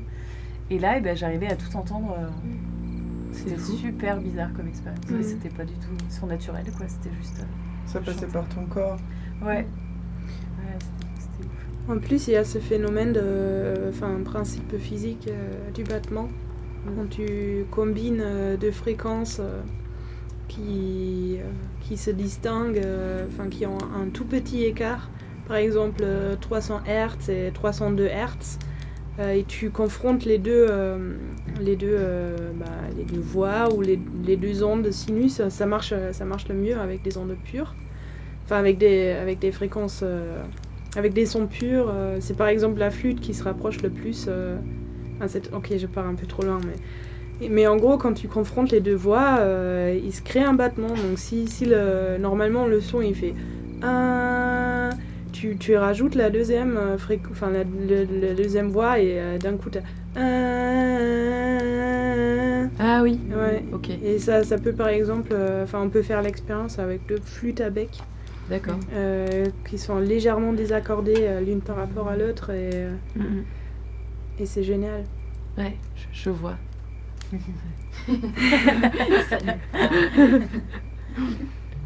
Ouais. vous aimez bien votre voix Est-ce que vous avez un avis sur votre voix Je veux dire, quand vous parlez même. Mais moi, je trouve que j'ai depuis. Je sens que je vieillis en ce moment et je sens que ma voix vieillit et elle est vachement plus grave qu'avant, donc ça me fait bizarre. Avant, tu sens. Enfin, plus. J'étais, j'avais pas une voix aussi grave en fait, elle était. Ah ouais. Ah ouais, ouais, j'ai vieilli de la voix euh, en un an. C'est peut-être parce que tu as chanté cette heure hier. Non, non, non, mais c'est. J'y ai pensé, je me suis dit, mais ouais, en fait, euh, j'ai vieilli. Et j'ai vieilli de la voix aussi. Et c'est. Est-ce que tu l'aimes bien quand même ou c'est. Oui, ça, je, elle me dérange pas, euh, non. J'aime bien les voix un peu graves, le rauque. Ah ouais, elle est belle ta voix. Merci. Et vous, vous aimez votre voix? Moi, j'accepte, on va dire. je suis dans l'acceptation. non, euh, ma voix. Moi, ma mère, elle a une voix euh, très. euh, enfin, d'enfant. Et souvent, quand on appelait à la maison et qu'elle décrochait, disait allô, et on lui disait Tu peux me passer ton papa ou ta maman Et ça a toujours été un complexe énorme. Elle a une voix très, très particulière, très Mm. douce et, et Aiguë très. Hein Très aiguë aussi. et assez aiguë, ouais. Enfin, pas, ouais. Aiguë, mais très très douce. Et il paraît qu'on me confond au téléphone. Mes grands-mères, à chaque fois, elles savent pas si c'est ma mère ou moi. Donc je me dis, si j'ai sa voix, bah, c'est. Je sais pas. T'as pas une voix d'enfant en tout cas. Non Non, pas du tout. Bon, bah, je dois pas avoir totalement la même voix. Après, je me demande à quel point on peut, euh, on peut connaître nos. Enfin, enfin c'est, euh, ça va hyper loin encore. Mais à quel point. euh, Enfin, c'est hyper subjectif là, comment on, vit- comment on vit notre propre voix. Ouais. Comme c'est hyper subjectif, euh, comment on vit ce, ce rouge là. Mm. Peut-être que pour moi il est plus orangé que pour toi. Mm. Pour toi il est plus euh, sombre. Enfin c'est hyper, euh, hyper difficile de-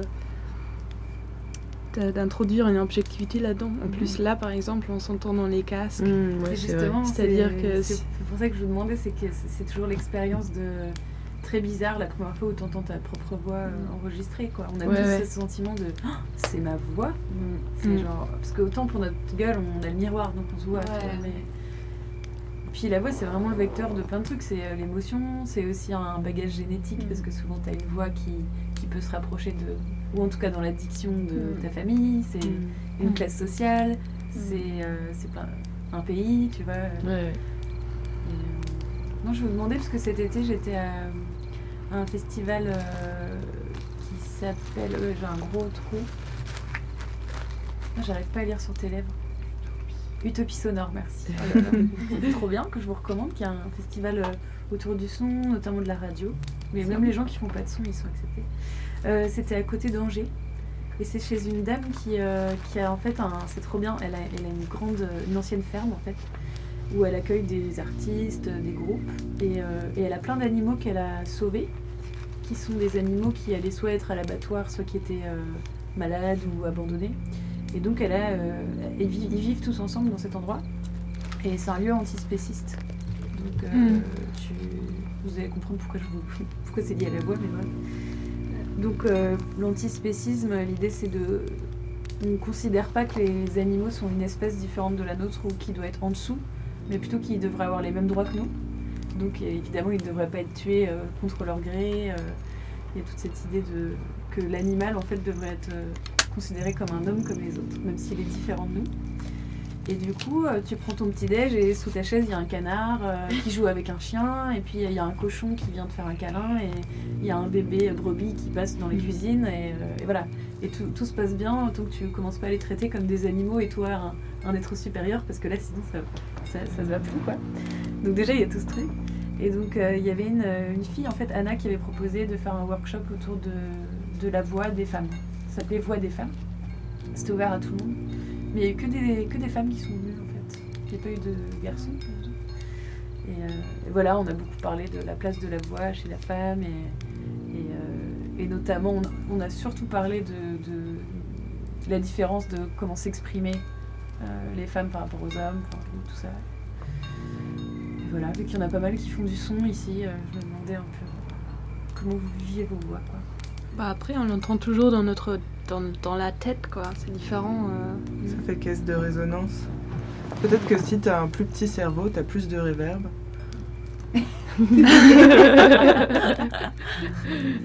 Ce serait bien, on pourrait direct savoir qui a un petit cerveau.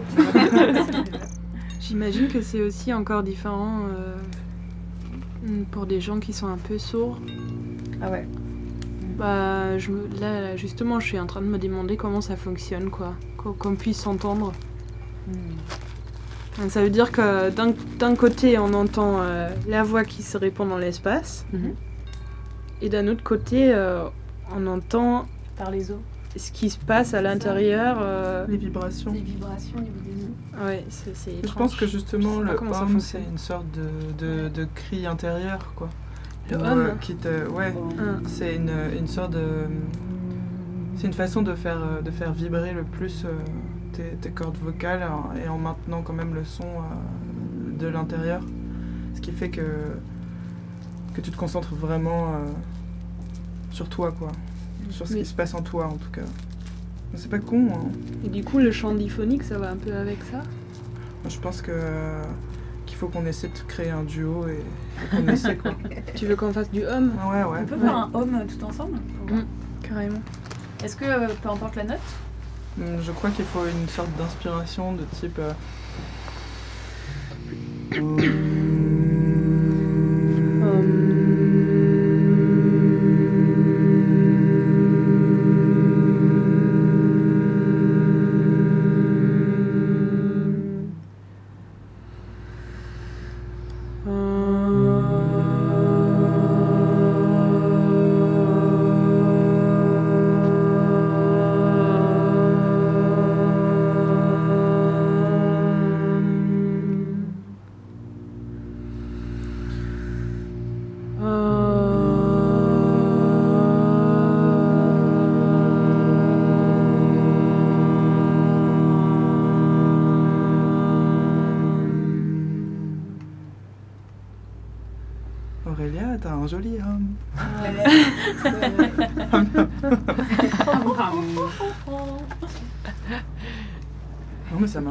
C'est magique, hein Ça chatouille Ça un peu, non Ouais.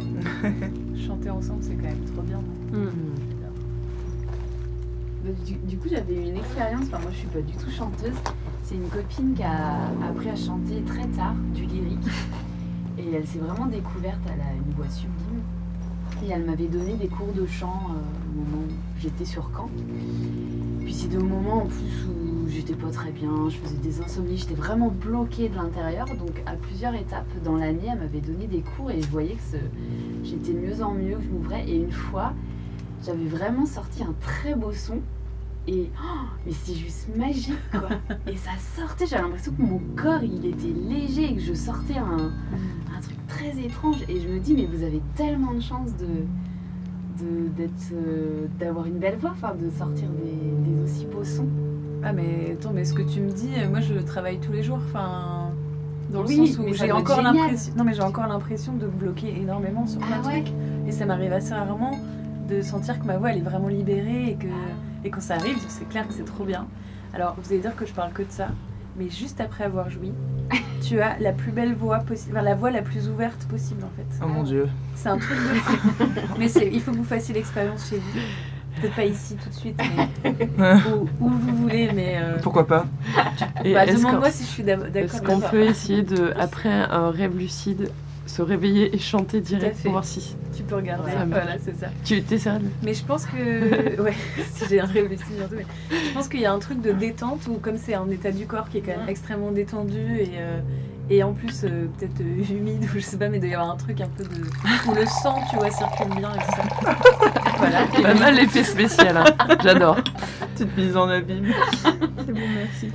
C'est bon? Oui. Et du coup, tu chantes euh, wow, vraiment hyper ouvert, quoi. Et Ah c'est ouais. drôle parce que dans le chant, t'as un... c'est très lié au bassin, à la sexualité, enfin, pas, pas active, mais dans la, dans le dans la symbolique. Mm. Moi, j'ai pris des cours avec plein de profs de chant différentes parce que j'avais du mal à trouver celle qui me plaisait. Mais ce qui revenait souvent, c'était. euh, tu sais, on dit de respirer avec ton ventre, mais souvent, c'est même avec ton bas-ventre. C'est avoir conscience de cette zone-là que je pense qu'on a tendance à euh, volontairement ignorer ou, ou par pudeur on n'en parle pas euh, au, au sport et tout ça alors que c'est une partie du corps comme une autre et qui est justement pas forcément sexuelle mais, mais qui est présente quoi. Et, euh, et dans la respiration euh, dans l'énergie euh, du chant elle est hyper importante. Et du coup ça c'était quand j'avais euh, 13 ans et que ta prof elle te disait elle me disait mais qu'est-ce qu'elle me raconte? Mm. Enfin, elle, te- elle me disait pas comme ça mais le bas ventre respire avec le bas ventre mais qu'est-ce que ça veut dire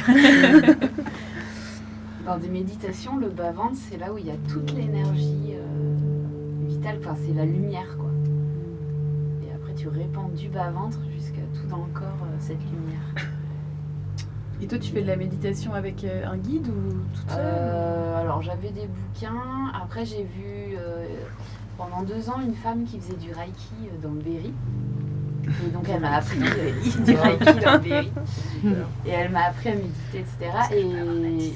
Et, et après c'est sur, sur internet. Des méditations guidées audio. D'accord. Comment il s'appelle Il y en a un qui est super connu, que je, que je vais souvent écouter. C'est lui. Euh, je sais plus comment il s'appelle. J'ai pas besoin de lui faire de la pub, il est déjà trop connu, donc Ouais, tu sais quoi, c'est encore mieux si je le fais pas.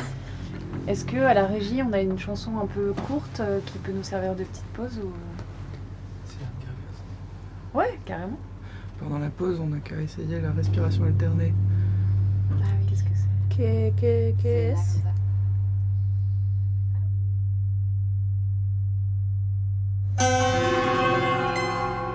là,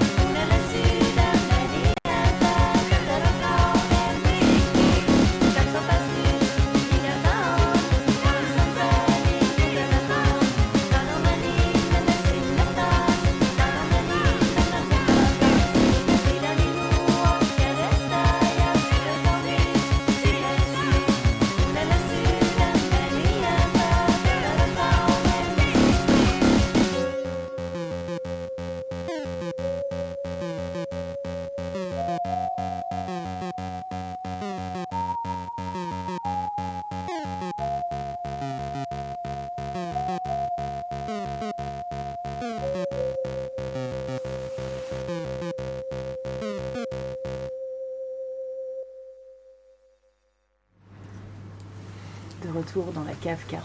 Ça continue. On s'est, on s'est arrangé pour euh, obtenir de la tisane, mais tout en restant ici. On a écouté Siren's Carcass, euh, la balade de Tara Massacre. Massacre. Et, euh, et donc je demandais euh, aux filles présentes de- d'essayer de penser à quelqu'un, euh, d'essayer de faire une fresque en fait de, de quelques femmes comme ça qu'on admire ou qui, qui nous... Ouais, qu'on- allez, on va dire qu'on admire. Euh, mais qui sont un peu éloignées de nous, euh, qui, qui nous ressemblent pas, mais euh, nous, avec Charlotte par exemple, on travaille en ce moment à, à Soulangy, qui est un petit village à côté de Bourges. Et on interroge les, les habitants, on, leur, on fait des portraits sur eux, dans un, sous forme de film. Du coup, on a rencontré Marie-Hélène. Ouais, Marie-Hélène. Euh, on en a déjà parlé entre nous, mais euh, toi, Charlotte, euh, quand tu as vu, quand- ap- après avoir bu le café chez Marie-Hélène, qu'est-ce que, tu t'es dit, par exemple? Je me suis dit, bah, justement, ça revient à ce qu'on disait tout à l'heure. Cette femme, elle, a une force incroyable, c'est qu'elle elle aime sa vie en fait. Elle, aime ce qu'elle a, elle le vit pleinement et, elle nous a dit, mais moi, alors, je ne sais pas si j'arriverai à, dire les vraies paroles, mais elle, elle nous a dit, euh, mais moi je suis peut-être pas douée pour les études, j'ai peut-être pas fait d'études, mais, euh, mais ma richesse, c'est ma famille et, euh, Et mon jardin. et mon crois. jardin. Ouais. Et donc elle était, je l'ai, et je la filmais à ce moment-là, je sais plus, donc on était dans le jardin, elle était face à son potager. Et, et, et je m'étais dit, mais, mais c'est elle qui a tout compris, quoi. Nous, on est à côté de la plaque, enfin, en tout cas moi. je lui ai dit, mais punaise, mais c'est comme ça qu'il faut vivre. Enfin, Mhm. Mais moi, ce que, c'est vrai que ce que je me suis dit, c'est que c'est ça, c'est qu'en fait, elle a l'argent trop bien dans sa vie, même quand elle te parle des trucs qui vont pas. ouais, C'est-à-dire que c'est ouais. quelqu'un qui vit donc dans un petit village à côté de Bourges. Elle est femme de ménage. Elle doit avoir euh, 55 ans, peut-être? 50 peut-être. ans? Ah, non, Moins moins, je pense. Ah, parce je sais que pas, tu vois. Son plus grand doit avoir euh, 18 ans. Ah oui, c'est vrai. euh, Oui, donc elle doit. elle-. Et euh, les peu de fois où elle nous a parlé de son mari, ça avait pas l'air de la folie, parce qu'elle disait il faut pas trop qu'il sache que vous soyez là. euh, bon, il est pas très drôle, je sais pas quoi. Mais bon, on est bien. Voilà. Et une espèce de simplicité, vraiment, Ouais. qui est. Qui est je sais pas, qui m'a m'a vachement touchée. Oui, Et je me suis dit un peu comme toi, genre, Oh, je me prends tellement Voilà. la tête. Parce qu'en même temps, c'est pas quelqu'un qui est fataliste, genre, bon, bah voilà, je suis femme de ménage, j'ai Mhm. rien trouvé de mieux. C'est. euh, ça, ça lui va. euh. Sa vie, elle, elle- elle dit, bah. Voilà, qu'est-ce franchement, on a besoin de quoi d'autre qu'un jardin, euh, faire pousser ses légumes, ses enfants. être avec les gens qu'on aime, c'est Mhm. des trucs comme ça, hyper simples. euh. Et ce, et ce que j'aime bien dans cette personne, c'est que c'est des choses. C'est que c'est des valeurs que moi j'ai pu un peu critiquer par moment ou de se dire oui on veut absolument que la place de la femme soit à la maison ou soit forcément avec la famille et du coup j'ai eu moi en tout cas l'habitude de souvent faire la critique et de le voir beaucoup comme quelque chose de négatif ou comme quelque chose de rabaissant ou voilà ce qui est un peu naïf en fait je m'en rends compte maintenant mais et, et je sais pas je, trouve, je trouvais ça hyper chouette de voir quelqu'un qui, euh, qui avait choisi cette vie là et qui la vivait qui avait l'air de la vivre super bien Je pense souvent à elle. ouais moi aussi Ouais. c'est marrant, elle nous a laissé un, un souvenir Ah très ouais. très fort, quoi, alors qu'on a passé euh, une demi-heure, une heure avec elle. euh. Ouais. C'est une, une belle personne. À vous Euh, ben moi, j'avais fait un, ce qu'on appelle un arc paysage euh, dans le cadre des Beaux-Arts. On était parti une semaine en Ardèche et euh, dans un petit village comme ça, Montselgue. Voilà. Et euh, il y a eu l'épisode euh, Sévenol, c'est-à-dire que il y avait des torrents d'eau qui, qui tombaient et nous qui devions euh, rentrer en, en communion avec le paysage et faire des choses en rapport avec le paysage, ça devenait super compliqué. Et euh, en fait, euh, dans ce village, il y avait euh, Francine, qui était la doyenne du village et qui faisait la crèche monumentale dans la petite église. Et c'était incroyable. Elle avait pareil une simplicité et j'avais l'impression de parler à pas à une nonne, mais à À une sainte ouais, à une sainte, euh, sainte saine et, et simple en fait. Et donc, donc j'avais réalisé une- un petit film sur elle que je lui ai envoyé, mais elle m'a jamais répondu. J'espère qu'elle va Tu crois qu'elle lit ses emails? Euh, non, je l'avais envoyé par la poste. Ah, Ouais, un petit CD gravé. et tout. oh, c'est trop beau. Ouais. Et je me suis même demandé si elle avait un lecteur DVD. Ah ouais Et tu Ah, ça- connais personne qui, qui la connaît, qui peut te confirmer que si elle a bien reçu le film Euh, si, j'ai le mail de sa fille. Ah ouais, Mais, euh. Ouais. Ça se trouve, elle l'a pas reçu. Mais j'ai pas osé. J'ai- En fait, j'ai eu peur, vu qu'elle était très vieille. Ah, voilà. Et je me suis dit, bon, mais peut-être que je devrais prendre de ses nouvelles par ce biais-là. Bah ouais. Ouais. Voilà. Juste une petite parenthèse, c'est marrant parce que quand ma maman elle me dit toujours quand je vais pas très bien, je, me- je commence à me comparer et tout, enfin bon. Elle me dit mais euh, euh, ne te juge pas par rapport euh, à, à ce que tu fais, mais à ce que tu es. Et en fait c'est vrai qu'on on regarde les gens, on, les juge toujours par rapport à ce qu'ils font ou ce qu'ils ont, et non pas par, par rapport à ce qu'ils sont réellement au fond. Mm, mm. Ça c'est important. Et c'est un peu les personnages qu'on Ouais, ouais. écrit. C'est criant de vérité. Ouais. Bah, parce qu'on aussi on est dans une société où on nous demande de nous distinguer par ce qu'on fait, par Voilà, euh, notre carrière, ou voilà. Nous- Sur un CV, tu dis pas ce que t'es. Tu dis pas, euh, je suis quelqu'un d'hyper sympa et, C'est euh, j'ai un beau jardin. Je suis spontanée, ponctuelle. Quels sont tes défauts?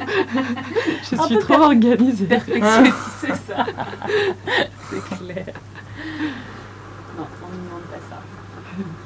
Ça me rappelle d'ailleurs des ces moments horribles où tu passes un entretien d'embauche et, et- et tu sais que tu pourrais jamais être pris en tant que toi, du coup tu te mets à jouer le rôle d'une Ouais. personne que tu n'es absolument pas. C'est Et horrible. t'as l'impression de te trahir tellement profondément et de le faire avec le sourire, tu vois, et Mm. tout en espérant avoir le job. Mais c'est horrible cette sensation, quoi. Tu Je prévois, fais des, plus ça, c'est tu prévois des défauts qui, qui pourraient être Oui, des qualités. perfectionniste par Ouais. exemple. Ouais, ouais. Exactement. Quelle horreur. Ouais. Et toi, Nina? Tu penses à quelqu'un? Je pense à plein de femmes différentes. Du Ah, Il y coup, en a euh, beaucoup. hein. Plus on parle, plus je, plus j'en ai qui me viennent en tête. Ouais, c'est pour ça que ça me, ça me paraît pas évident de, de faire un choix. Mais euh, à vrai dire, euh, ma mère est la plus haute sainte euh, que vous allez trouver dans l'univers. Et euh, c'est évident, donc j'ai pas besoin d'en parler. Et après, euh, bah, puisque je viens de, de voir pour la première fois de ma vie l'abécédaire de Deleuze, euh, et un, un documentaire sur le Woman House euh, à Los Angeles, donc le- la première exposition féministe euh, en Californie, quoi. Tu peux nous, nous décrire rapidement euh, Enfin, pas rapidement. mais- Ouais. Alors, euh, si j'ai bien compris, euh, il s'agit euh, de la femme dont je voulais parler. C'est Julie Chicago, qui était une artiste qui venait de sortir des, Beaux Arts de 30 ans à ce moment-là, et qui est donc allée enseigner à une, école d'art qui était un peu éloignée de Los Angeles parce que c'était trop dangereux pour elle. Enfin, dangereux dans plein de sens. D'enseigner euh, ce qu'elle voulait à, Los Angeles même. Et du coup, là-bas, euh, une fois qu'elle avait pris son poste, elle avait euh, pris euh, 25 étudiantes et ils ont loué un- une, immense baraque à Los Angeles et ils, sont allés en faire une immense installation, quoi, qui parlait de, la vie féminine, des tabous. des angoisses, des- des oppressions, quoi, répression euh, masculine, etc. Et euh, vraiment toute, euh, toute la maison, l'installation, elle, elle parle de, de- de ces choses-là, quoi. Et c'est, il se voit que ça a été la première euh, exposition féministe. euh, donc voilà, et euh, je trouvais ça assez impressionnant. Tu me disais aussi qu'ils choisissaient des, des objets liés, qui ont été inventés et qui sont liés à la femme. Ouais. Ouais, ouais, tout une, un vocabulaire plastique autour de, autour de la, la féminité et de la répression, quoi. Et, euh, et c'est incroyable. Enfin, c'est, incroyable parce que il y a par exemple une artiste que, que j'aime beaucoup qui s'appelle euh, Faith Wilding qui fait une performance euh, qui s'appelle Waiting. et qui est hyper simple. Et donc, on- voilà, ça j'ai oublié de dire. Donc, ils font plein, de, plein de performances dans la maison, avec du public, etc.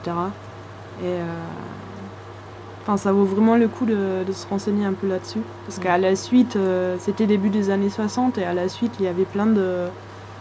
Enfin, et parallèlement, il y avait plein de luttes euh, féministes quoi, qui commençaient à émerger dans cette, dans cette décennie. Et, et puis ça a été. euh, Enfin, je sais pas. Ça a été un, un moment important pour les, les femmes artistes, quoi. Parce que euh, plein de, leurs, euh, de ces étudiantes sont, sont après devenues. euh, par exemple, il y en a une, elle dit Oui, en fait, j'avais une étudiante, elle voulait faire de la sculpture, mais elle n'avait pas envie de faire de la sculpture euh, comme un homme, entre guillemets, et du coup, euh, enfin, à copier en fait ce qu'ils faisaient les sculpteurs euh, hommes. Et elle aimait bien travailler avec la ficelle, etc. Et, et du coup, elle pouvait pas l'assumer en fait euh, dans son école. Et euh, du coup, euh, finalement, elle, elle est devenue sculptrice. Elle faisait absolument ce qu'elle voulait. et donc je pense que c'est important de, de se rappeler de tout ça en étant artiste féminine aujourd'hui, quoi.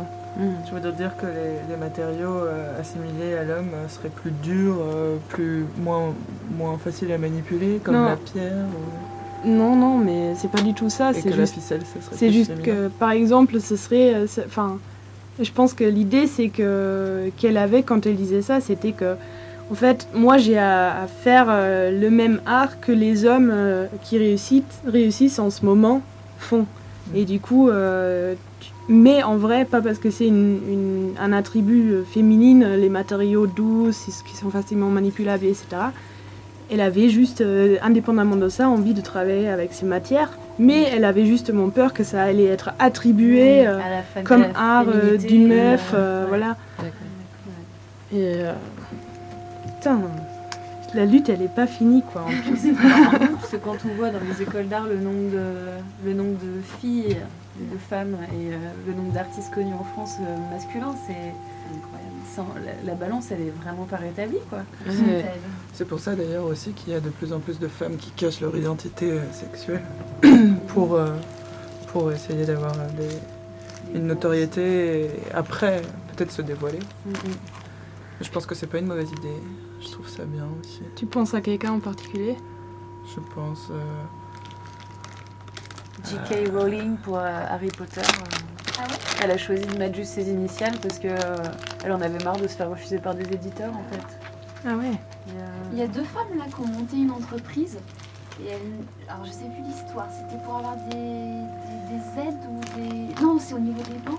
Non, non, c'est juste pour monter leur entreprise, euh, avec, pour les, les rapports avec leurs clients, euh, toutes Ah les oui. communications. Ah oui. En fait, euh, elles ont décidé d'avoir un troisième euh, employé fictif, Fictif, masculin. qui quoi. était un homme et du coup ça a cartonné. Ouais. Ça, c'est intéressant parce que ça pose la question de. Tu vois, moi j'ai souvent entendu dire, et je l'ai dit moi-même, euh, bah, peut-être que les femmes ont du mal avec la compétition ou à, se mettre en avant, plus que les hommes, ou peut-être qu'elles se remettent plus en question. Mais aussi extérieurement, est-ce qu'on a plus de mal, est-ce que la société a plus de mal à faire confiance à des femmes pour leur donner du pouvoir et pour qu'elles soient chefs d'entreprise, ou qu'elles soient directrices, ou pour qu'elles soient politiciennes et qu'elles en aient entre guillemets la carrure. Qu'est-ce que ça veut dire en plus la carrure? Parce qu'il y a quand même plein de politiciens hommes qui n'ont pas du tout la carrure. euh, euh, Flamby, il n'avait pas la carrure d'être président, mais il, l'a- il a été quand même. Euh, tu vois? Et, Il y en a un qui a la carrure puis qui fait pas. tu parles de Jupiter? Voilà, c'est ça. Mais je pense que c'est c'est pas seulement un manque de confiance, mais aussi juste euh, quelque chose qui repose sur des, des millénaires de, de Ouais. pratiques. Et euh, qui fait par exemple qu'on vit actuellement dans un monde où il y a plein d'hommes qui obtiennent des, euh, des postures, enfin des, des positions, des positions importantes. Et enfin c'est juste quand, on, a- quand- quand on fait abstraction de ça, c'est juste bah voilà, il y a plus d'hommes, donc c'est logique qu'il y a plus d'hommes, donc on, va, on va mettre un homme dans cette position-là. Enfin, je pense qu'il y a aussi une partie qui se passe carrément sur l'inconscient et qui n'est pas forcément liée à, à une peur concrète ou à, un- à une méfiance concrète, quoi. Et ça, c'est vraiment un problème aussi, quoi. Bah, Est-ce que vous aussi vous avez. euh, Moi j'ai l'impression que j'ai un questionnement qui revient souvent et peut-être que je me trompe, mais j'ai l'impression qu'il est moins partagé par les garçons que par les filles pour le coup. C'est euh, est-ce que je suis vraiment une artiste ou est-ce que je mérite vraiment ma place d'artiste? C'est-à-dire est-ce que est-ce que je suis pas en train de voler la place de quelqu'un d'autre par exemple? Ou est-ce que euh, est-ce que je serais pas plus utile à la société en faisant autre chose que ça? Et euh, quand j'en parle avec des garçons artistes, j'ai l'impression qu'ils alors il y en a qui m'ont carrément dit quoi? Mais non, mais genre j'ai jamais eu quel trop limite c'est quoi cette question bizarre, tu vois? Ouais, euh, ouais, euh, moi, Mais il Je- prise je beaucoup plus. je pense pas à ça du tout. Et euh, Ah, si on me pose pas du tout la question. toi tu te poses pas du tout non, la pas question? du tout. Tant mieux. Ouais. C'est Ouais. bien, il faut pas se la Je poser. me dis, bon, euh, vas-y, je fonce. Tant mieux. Bah tant mieux. Putain, trop Je me- bien. Je me pose pas trop de. Enfin, en fait, je crois que je me pose pas trop de questions intellectuelles. Après je précise que Enfin, Sarah, tu es encore étudiante. Non, Ah je croyais que tu je suis en étais. post-diplôme. Ah mais oui, toi t'es en post-diplôme. T'as eu une pause avant les entre les beaux-arts et le post-diplôme ou pas? Non, non. Mais du coup t'es. Enfin ok. Moi, je- Ouais, t'es Quand j'étais en post-diplôme, je me considérais étudiante. Mais, Ah ouais, d'accord. mais en fait, c'est plutôt cette question de est-ce que est-ce que t'as été déjà lâché dans le vide entre guillemets du monde Si, hein, où tu dois sens, vivre hein. de ça et. À fond. Mais après, je... ouais, non, je Mais je trouve ça très bien que tu ne te poses pas ces Ouais. questions-là. Toi, Nina, tu. tu Tout fais- le temps, tout le Ouais. temps. je trouve. Enfin, c'est vraiment un questionnement euh, que je connais très bien. Enfin, mais je pense que c'est. Enfin, je sais pas si c'est vraiment une partie de. Enfin, de, de ma de mon manque de confiance en moi en tant que femme. Mm. Mais je sais que ça existe aussi. Ouais. mais je sais Ouais. pas qui, si ça en fait partie, mais aussi du fait que j'étais quand même en Sciences Po, euh, histoire et sociologie pendant 4 ans. Ouais. Et euh, en fait, dans ces, enfin, dans ces matières-là, en tout cas à la fac où j'étais, j'étais constamment euh, fréquent, euh, confrontée à la, aux faillites euh, humaines, quoi. Le, le, enfin, le, ce qu'il y a de, de mal, quoi, et dans l'histoire. Par Mhm. exemple, tu commences par l'Antiquité, tu, tu revois euh, tous les bêtises euh, de l'humanité, et puis tu, tu fais un bilan avec, enfin, voilà, donc quand tu apprends ça et tu écris des mémoires dessus, etc. Enfin, clairement, euh, du coup, ça fait que maintenant, parfois, je me pose la question euh, si c'est vraiment utile ce que je fais, quoi. Est-ce que Mm. ça peut, euh, est-ce que ça peut faire partie d'un activisme aussi, quoi, ou, enfin, parce que les, les, enfin, les, les écoles que j'ai vues, ils sont quand même vraiment, ils visent quand même à t'insérer dans un circuit.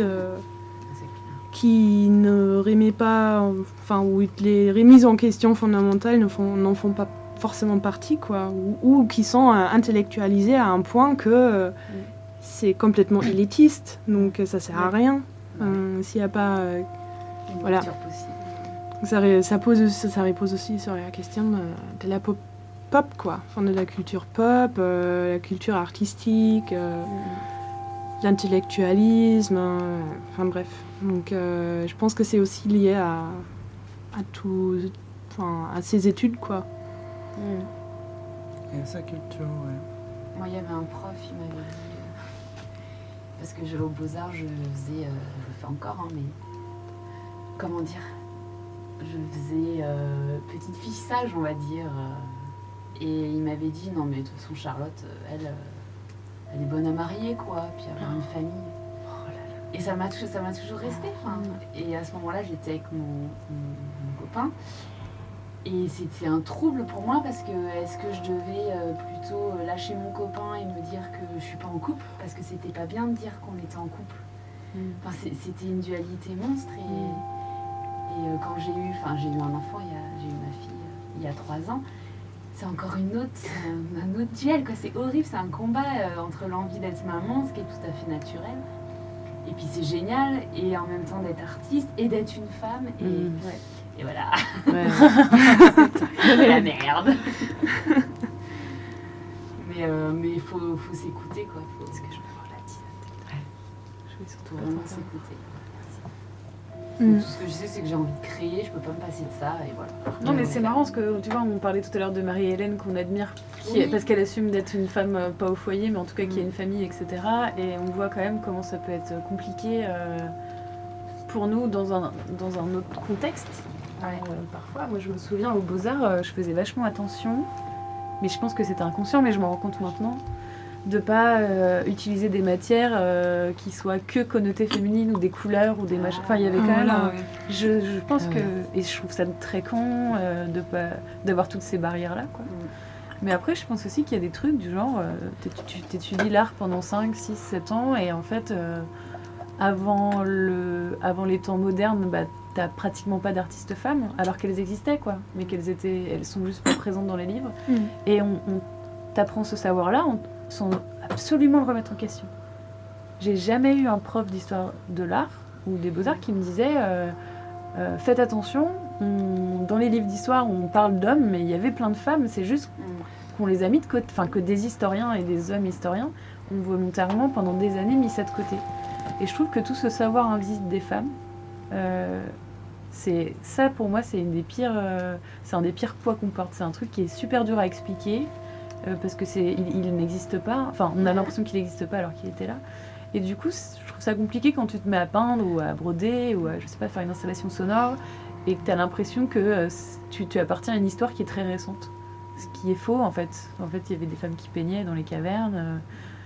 Enfin, même ça, on est en train de s'en rendre compte, tu vois, et te dire, euh, bah si, j'appartiens à une histoire, à l'histoire de l'humanité et pas à l'histoire des femmes. Tu vois, ce truc-là, moi, ça me. Euh, juste une petite dédicace à notre prof euh, actuel d'histoire de l'art à l'école.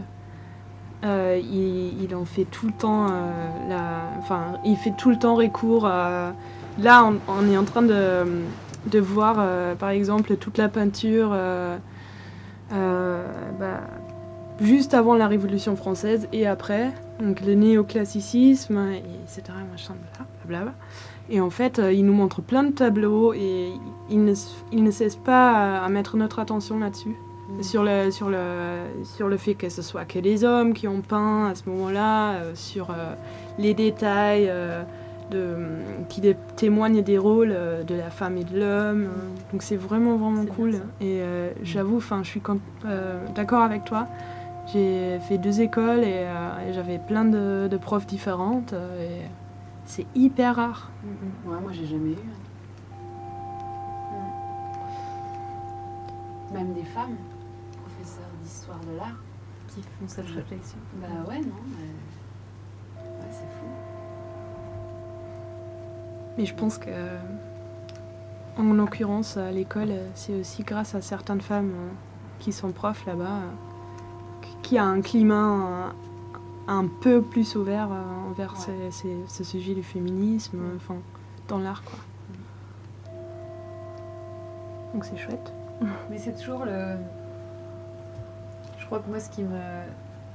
La chose qui me rend en colère dans la question du féminisme et tout, c'est que par exemple, là, ce dont on parle, euh, ça concerne 50% des. Enfin, plus. Ça concerne 80% des étudiants en art, tu vois.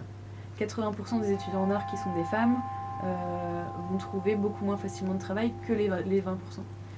Et malgré tout, si tu as un travail féministe, on va dire que tu es dans la thématique féministe et pas tu es en train de traiter un sujet qui est genre primordial pour cette école puisqu'il concerne 80% de la population. Euh, et moi, c'est vraiment ça qui me dérange, c'est que je ne comprends pas qu'en 2017, on continue de considérer euh, la question du féminisme ou la question de la décolonisation euh, comme... euh, parce que pour moi, c'est des sujets qui sont autant importants, quoi, mais comme des, comme des sujets. Comme des sujets qu'il faudrait traiter à un moment, tu vois. Euh, Comme des choses précises. ouais. Et pas en fait, c'est en train, c'est fondamental dans notre vie, dans notre communauté, dans notre. c'est des choses qu'il faut absolument remettre en question et déconstruire et rebâtir. Et... Mais c'est, pour moi, c'est pareil avec l'écologie. hein, quand on me dit euh, est-ce que tu es écolo ou est-ce que tu t'intéresses à l'écologie, Ouais. euh, tu, tu, bah, tu, tu traces une ligne hyper nette entre, entre ta vie, euh, ton, ce que tu, comment tu agis sur le monde et un sujet qui te serait éloigné, euh, que des fois, auquel des fois tu peux t'intéresser, puis des fois tu n'y penses pas, tu vois. Euh, Pendant que ça devait être notre base. bah en fait, je trouve ça vachement sclérosant et Ouais, hyper hypocrite, tu vois. Parce que du coup, on peut dire, mais non, mais euh, je suis pas au courant parce que ça m'intéresse pas ce sujet ou parce que je me suis pas renseignée, alors que c'est, ça fait partie de la vie. Enfin, Désolée, je pars un peu en. Non, non, mais C'est vrai. Après, ça, ça vient de l'école, hein, beaucoup. hein. Moi, je pense que la base aussi, elle est là. Quoi. Lola, toi, si je, si je, enfin, si j'ai bien compris, j'ai l'impression que tu as traîné dans des milieux assez queer à Paris avant de venir à Bourges. C'est quoi ton ressenti sur, euh, sur ces questions-là? Ben, pour reprendre la question que, que tu posais tout à l'heure, euh, où tu nous faisais part de ton impression euh, sur le fait que, que, tu- que les hommes ressentaient moins ce sentiment de, de- de- Je suis pas sûre. c'est un- d'existence. C'est vraiment une hypothèse de, par rapport Ouais. à mes amis. Donc je... Ben, je dirais que par rapport à mon vécu, à moi, et par rapport à mes amis, je j'ai pas, j'ai pas l'impression que qu'il y, a un- il y a un sexe euh, qui se demande plus ce qu'il fout là ou, non, mais par contre, euh, c'est euh, c'est parfois interprété, évacué différemment entre les hommes et les femmes. C'est vrai que de façon générale, il y a, y quelque chose, y a quelque chose qui se passe entre l'intériorisation de, de, de- de ce ressenti et, et comment Mm. aussi tu peux l'évacuer. J'ai l'impression que les, les- les hommes euh, l'évacuent peut-être parfois différemment que Ouais. les femmes. Je Mm. pense qu'on peut parler de ça, mais après, je, je crois que. dis, euh, sur, euh, on ressent tout ça, mais on, on va pas le traiter Et pareil. je pense que c'est de plus en plus confondu, en plus, d'autant plus aujourd'hui. Plus les choses avancent quand même, je trouve. Mm. Et, et je, je- moi, je ressens de mon point de vue, en tout cas, une- de plus en plus une égalité, quoi, une, une unité. En tout cas, je m'entoure de gens qui. C'est important hein, d'être entouré de gens euh, alliés Ouais. là-dedans. Après, je pense qu'il faut pas être euh, dans la colère et dans, le, dans un combat. Je pense que déjà, bah, faut l'accepter, quoi. Il y a une histoire, elle est là. euh, euh, faut en être conscient et, et puis avancer et, et pas être. Tu vois, par exemple, si, si euh, suite à, au disque, au- à la critique faite par mon prof, si j'avais toujours été en colère, en, en combat latent, il m'a dit ça dans le négatif, bah, j'aurais pas avancé, je me serais pas, je me serais pas libérée de ça. Je, je, sais, je suis pas, je sais pas, je suis pas d'accord. Ouais. Moi, je pense que pour faire changer l'histoire, il faut qu'il y ait des actes violents. En fait, j'ai du mal à croire en un acte passif et paci- pacifique. Je, enfin, je pense que pour faire changer les choses, il faut vrai. mais avec toi-même. Ah, avec toi-même. Pas, pas garder. Ah oui, après tu Ouais, peux faire des actes en effet qui choquent ou violents ou Ouais. autres. Bon après je vais pas lui péter la Ouais, Il y en aura mais- toujours pour le faire. Bah, hein. en même temps, tu crois pas que c'est une forme de colère aussi? Enfin, je veux dire, si tu t'en souviens et que tu nous en as parlé aujourd'hui, c'est que ça t'a choqué. Ouais, et en même temps, Oui, t'as pris encore. T'as pris une revanche là-dessus. Voilà. Donc ça peut être, enfin, dans le sens Pas une où, revanche. bah, en tout cas, en tout cas, c'est ce que je veux dire, c'est que tu peux en, tu peux critiquer ce mec-là et en rire parce que justement, tu prouves le contraire. Enfin, que tu peux tout à fait être artiste et, euh, et avoir une vie de famille, c'est ce que tu as en ce moment. Oui, mais euh, tu le prouves pas. euh, Si j'avais gardé cette colère, j'aurais pas pu le prouver justement. Toi, si t'es toujours en colère. euh, Moi, je suis toujours en colère. Oui. mais euh, Et je fais plein de trucs. oui, tu vois, oui, du coup, je sais pas. si- Enfin, Mais Ouais. tu peux, euh, tu peux faire plein de choses sans cette colère, sans que ça t'irrite. Oui, je pense que je suis d'accord avec Charlotte dans le sens où il faut faire gaffe de ne pas perdre de l'énergie dans la colère. Oui, voilà, c'est ça. Il, faut, il faut bien la diriger en fait, Oui. cette colère. Mais euh, on en parlait hier avec Lola, euh, c'est marrant du coup, euh, Mm. où euh, on parlait du fait que, ou, ou moi plutôt, que ça pouvait avoir une force libératrice la, couleur, la, la- la colère. Et que, la couleur aussi.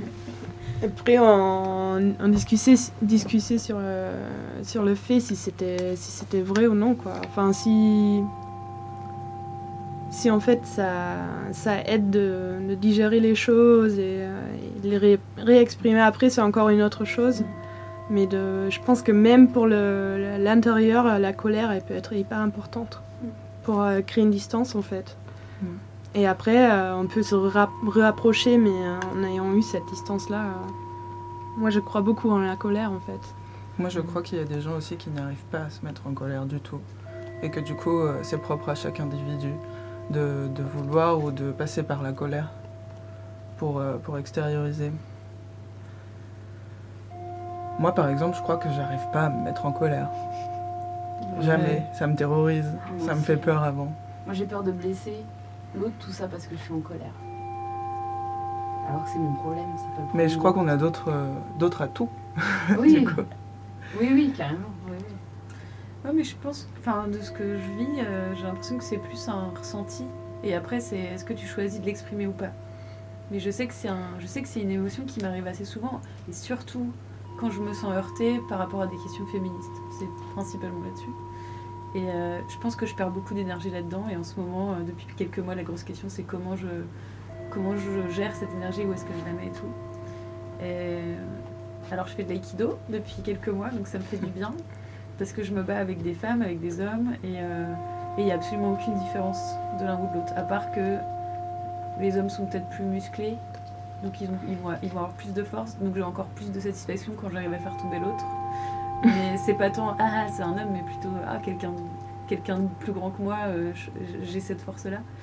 Et ça, ça me fait vachement de bien parce qu'en plus c'est un, alors c'est pas un sport, mais c'est un art euh, dans lequel tu euh, enfin qui est vachement subtil et c'est vraiment un art de la relation et de l'évitement en fait. En gros, euh, tu utilises la force de l'autre et si tu as une grosse énergie qui vient vers toi pour te faire du mal, euh, il suffit de la prendre dans tes bras et de la mettre sur le côté.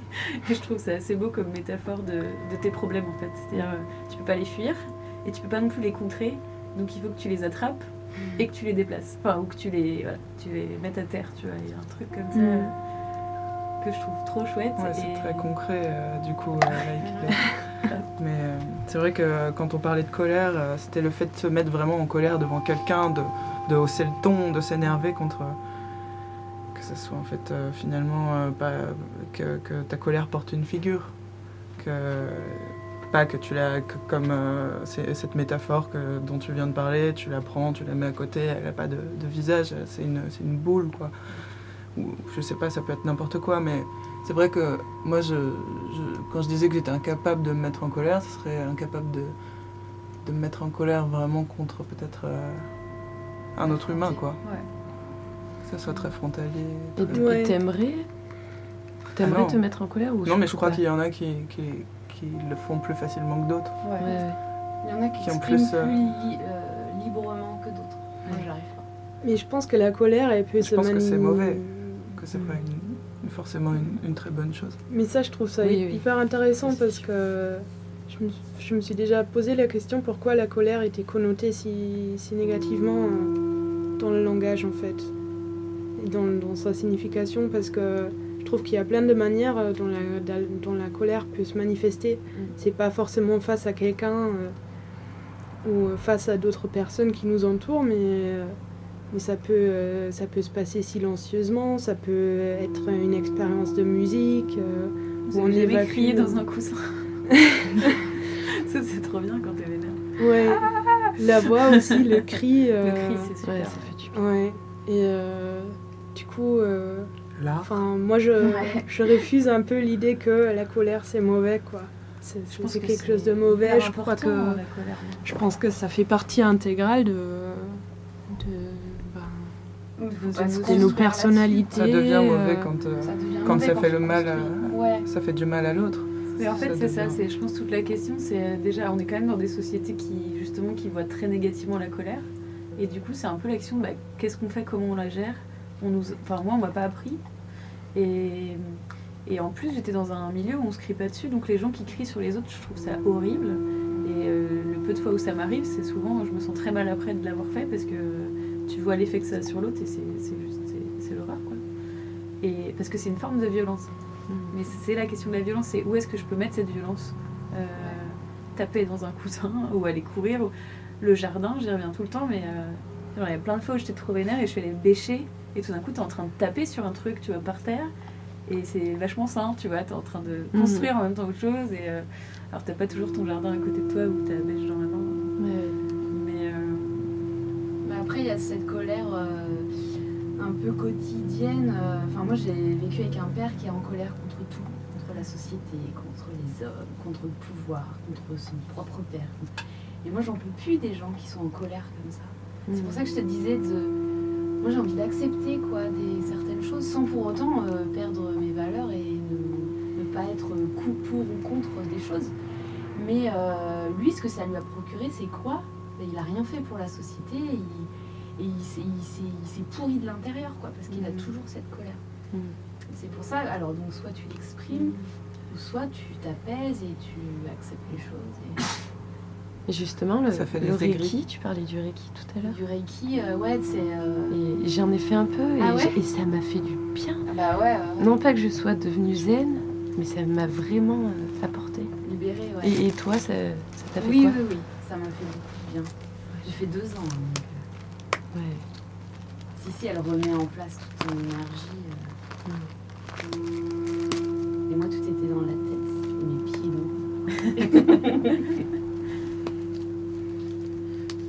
Est-ce que il te reste un morceau dans la playlist? En fait, comme j'ai pas d'horloge, je sais pas trop où on en est, si censée être la gardienne du temps et je n'ai pas. de- enfin, en fait, je sais pas trop quand est-ce qu'on a commencé. et- T'as pas un morceau qui témoigne de la colère hein On peut crier dans le micro, sinon. Je crois que l'émission euh, touche à sa fin dans quelques minutes en fait.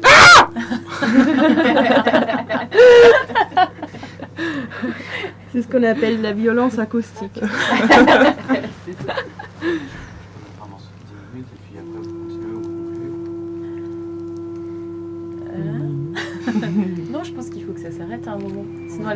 Revenir parce qu'on aura tout dit. Donc, euh, le mois prochain, ce sera le 31 janvier, euh, Cerceau lunaire, ce sera aussi une, une pleine lune. Et si vous voulez revenir, vous êtes peut-être bienvenue. C'est ce soir ou c'était hier? De quoi? La pleine lune ben, Je crois que c'est ce soir, mais hier, on la voyait bien quand Hier, même. elle était euh, énorme. C'est la plus grosse de l'année. ça vous fait un effet, euh, la pleine lune? Ah ouais, Ouais, j'adore. super mal. Ouais, mais je dors trop mal. ouais, c'est ça. Pareil. C'est terrible. Et là, je suis assez contente parce que j'ai mes règles en même temps que la pleine lune. Et à chaque fois que ça arrive, je me sens comme une sorte de sorcière. c'est génial.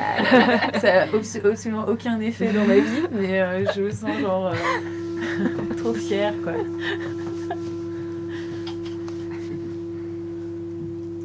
Je pensais que ça allait relancer la discussion, mais en fait, vous voulez vraiment qu'on arrête l'émission sur cette phrase? Pourquoi pas hein? On arrête là? Ok. Et puis euh, après, on se commande des pizzas. Merci beaucoup. Merci. Merci. Merci. Merci. Pouvoir du prix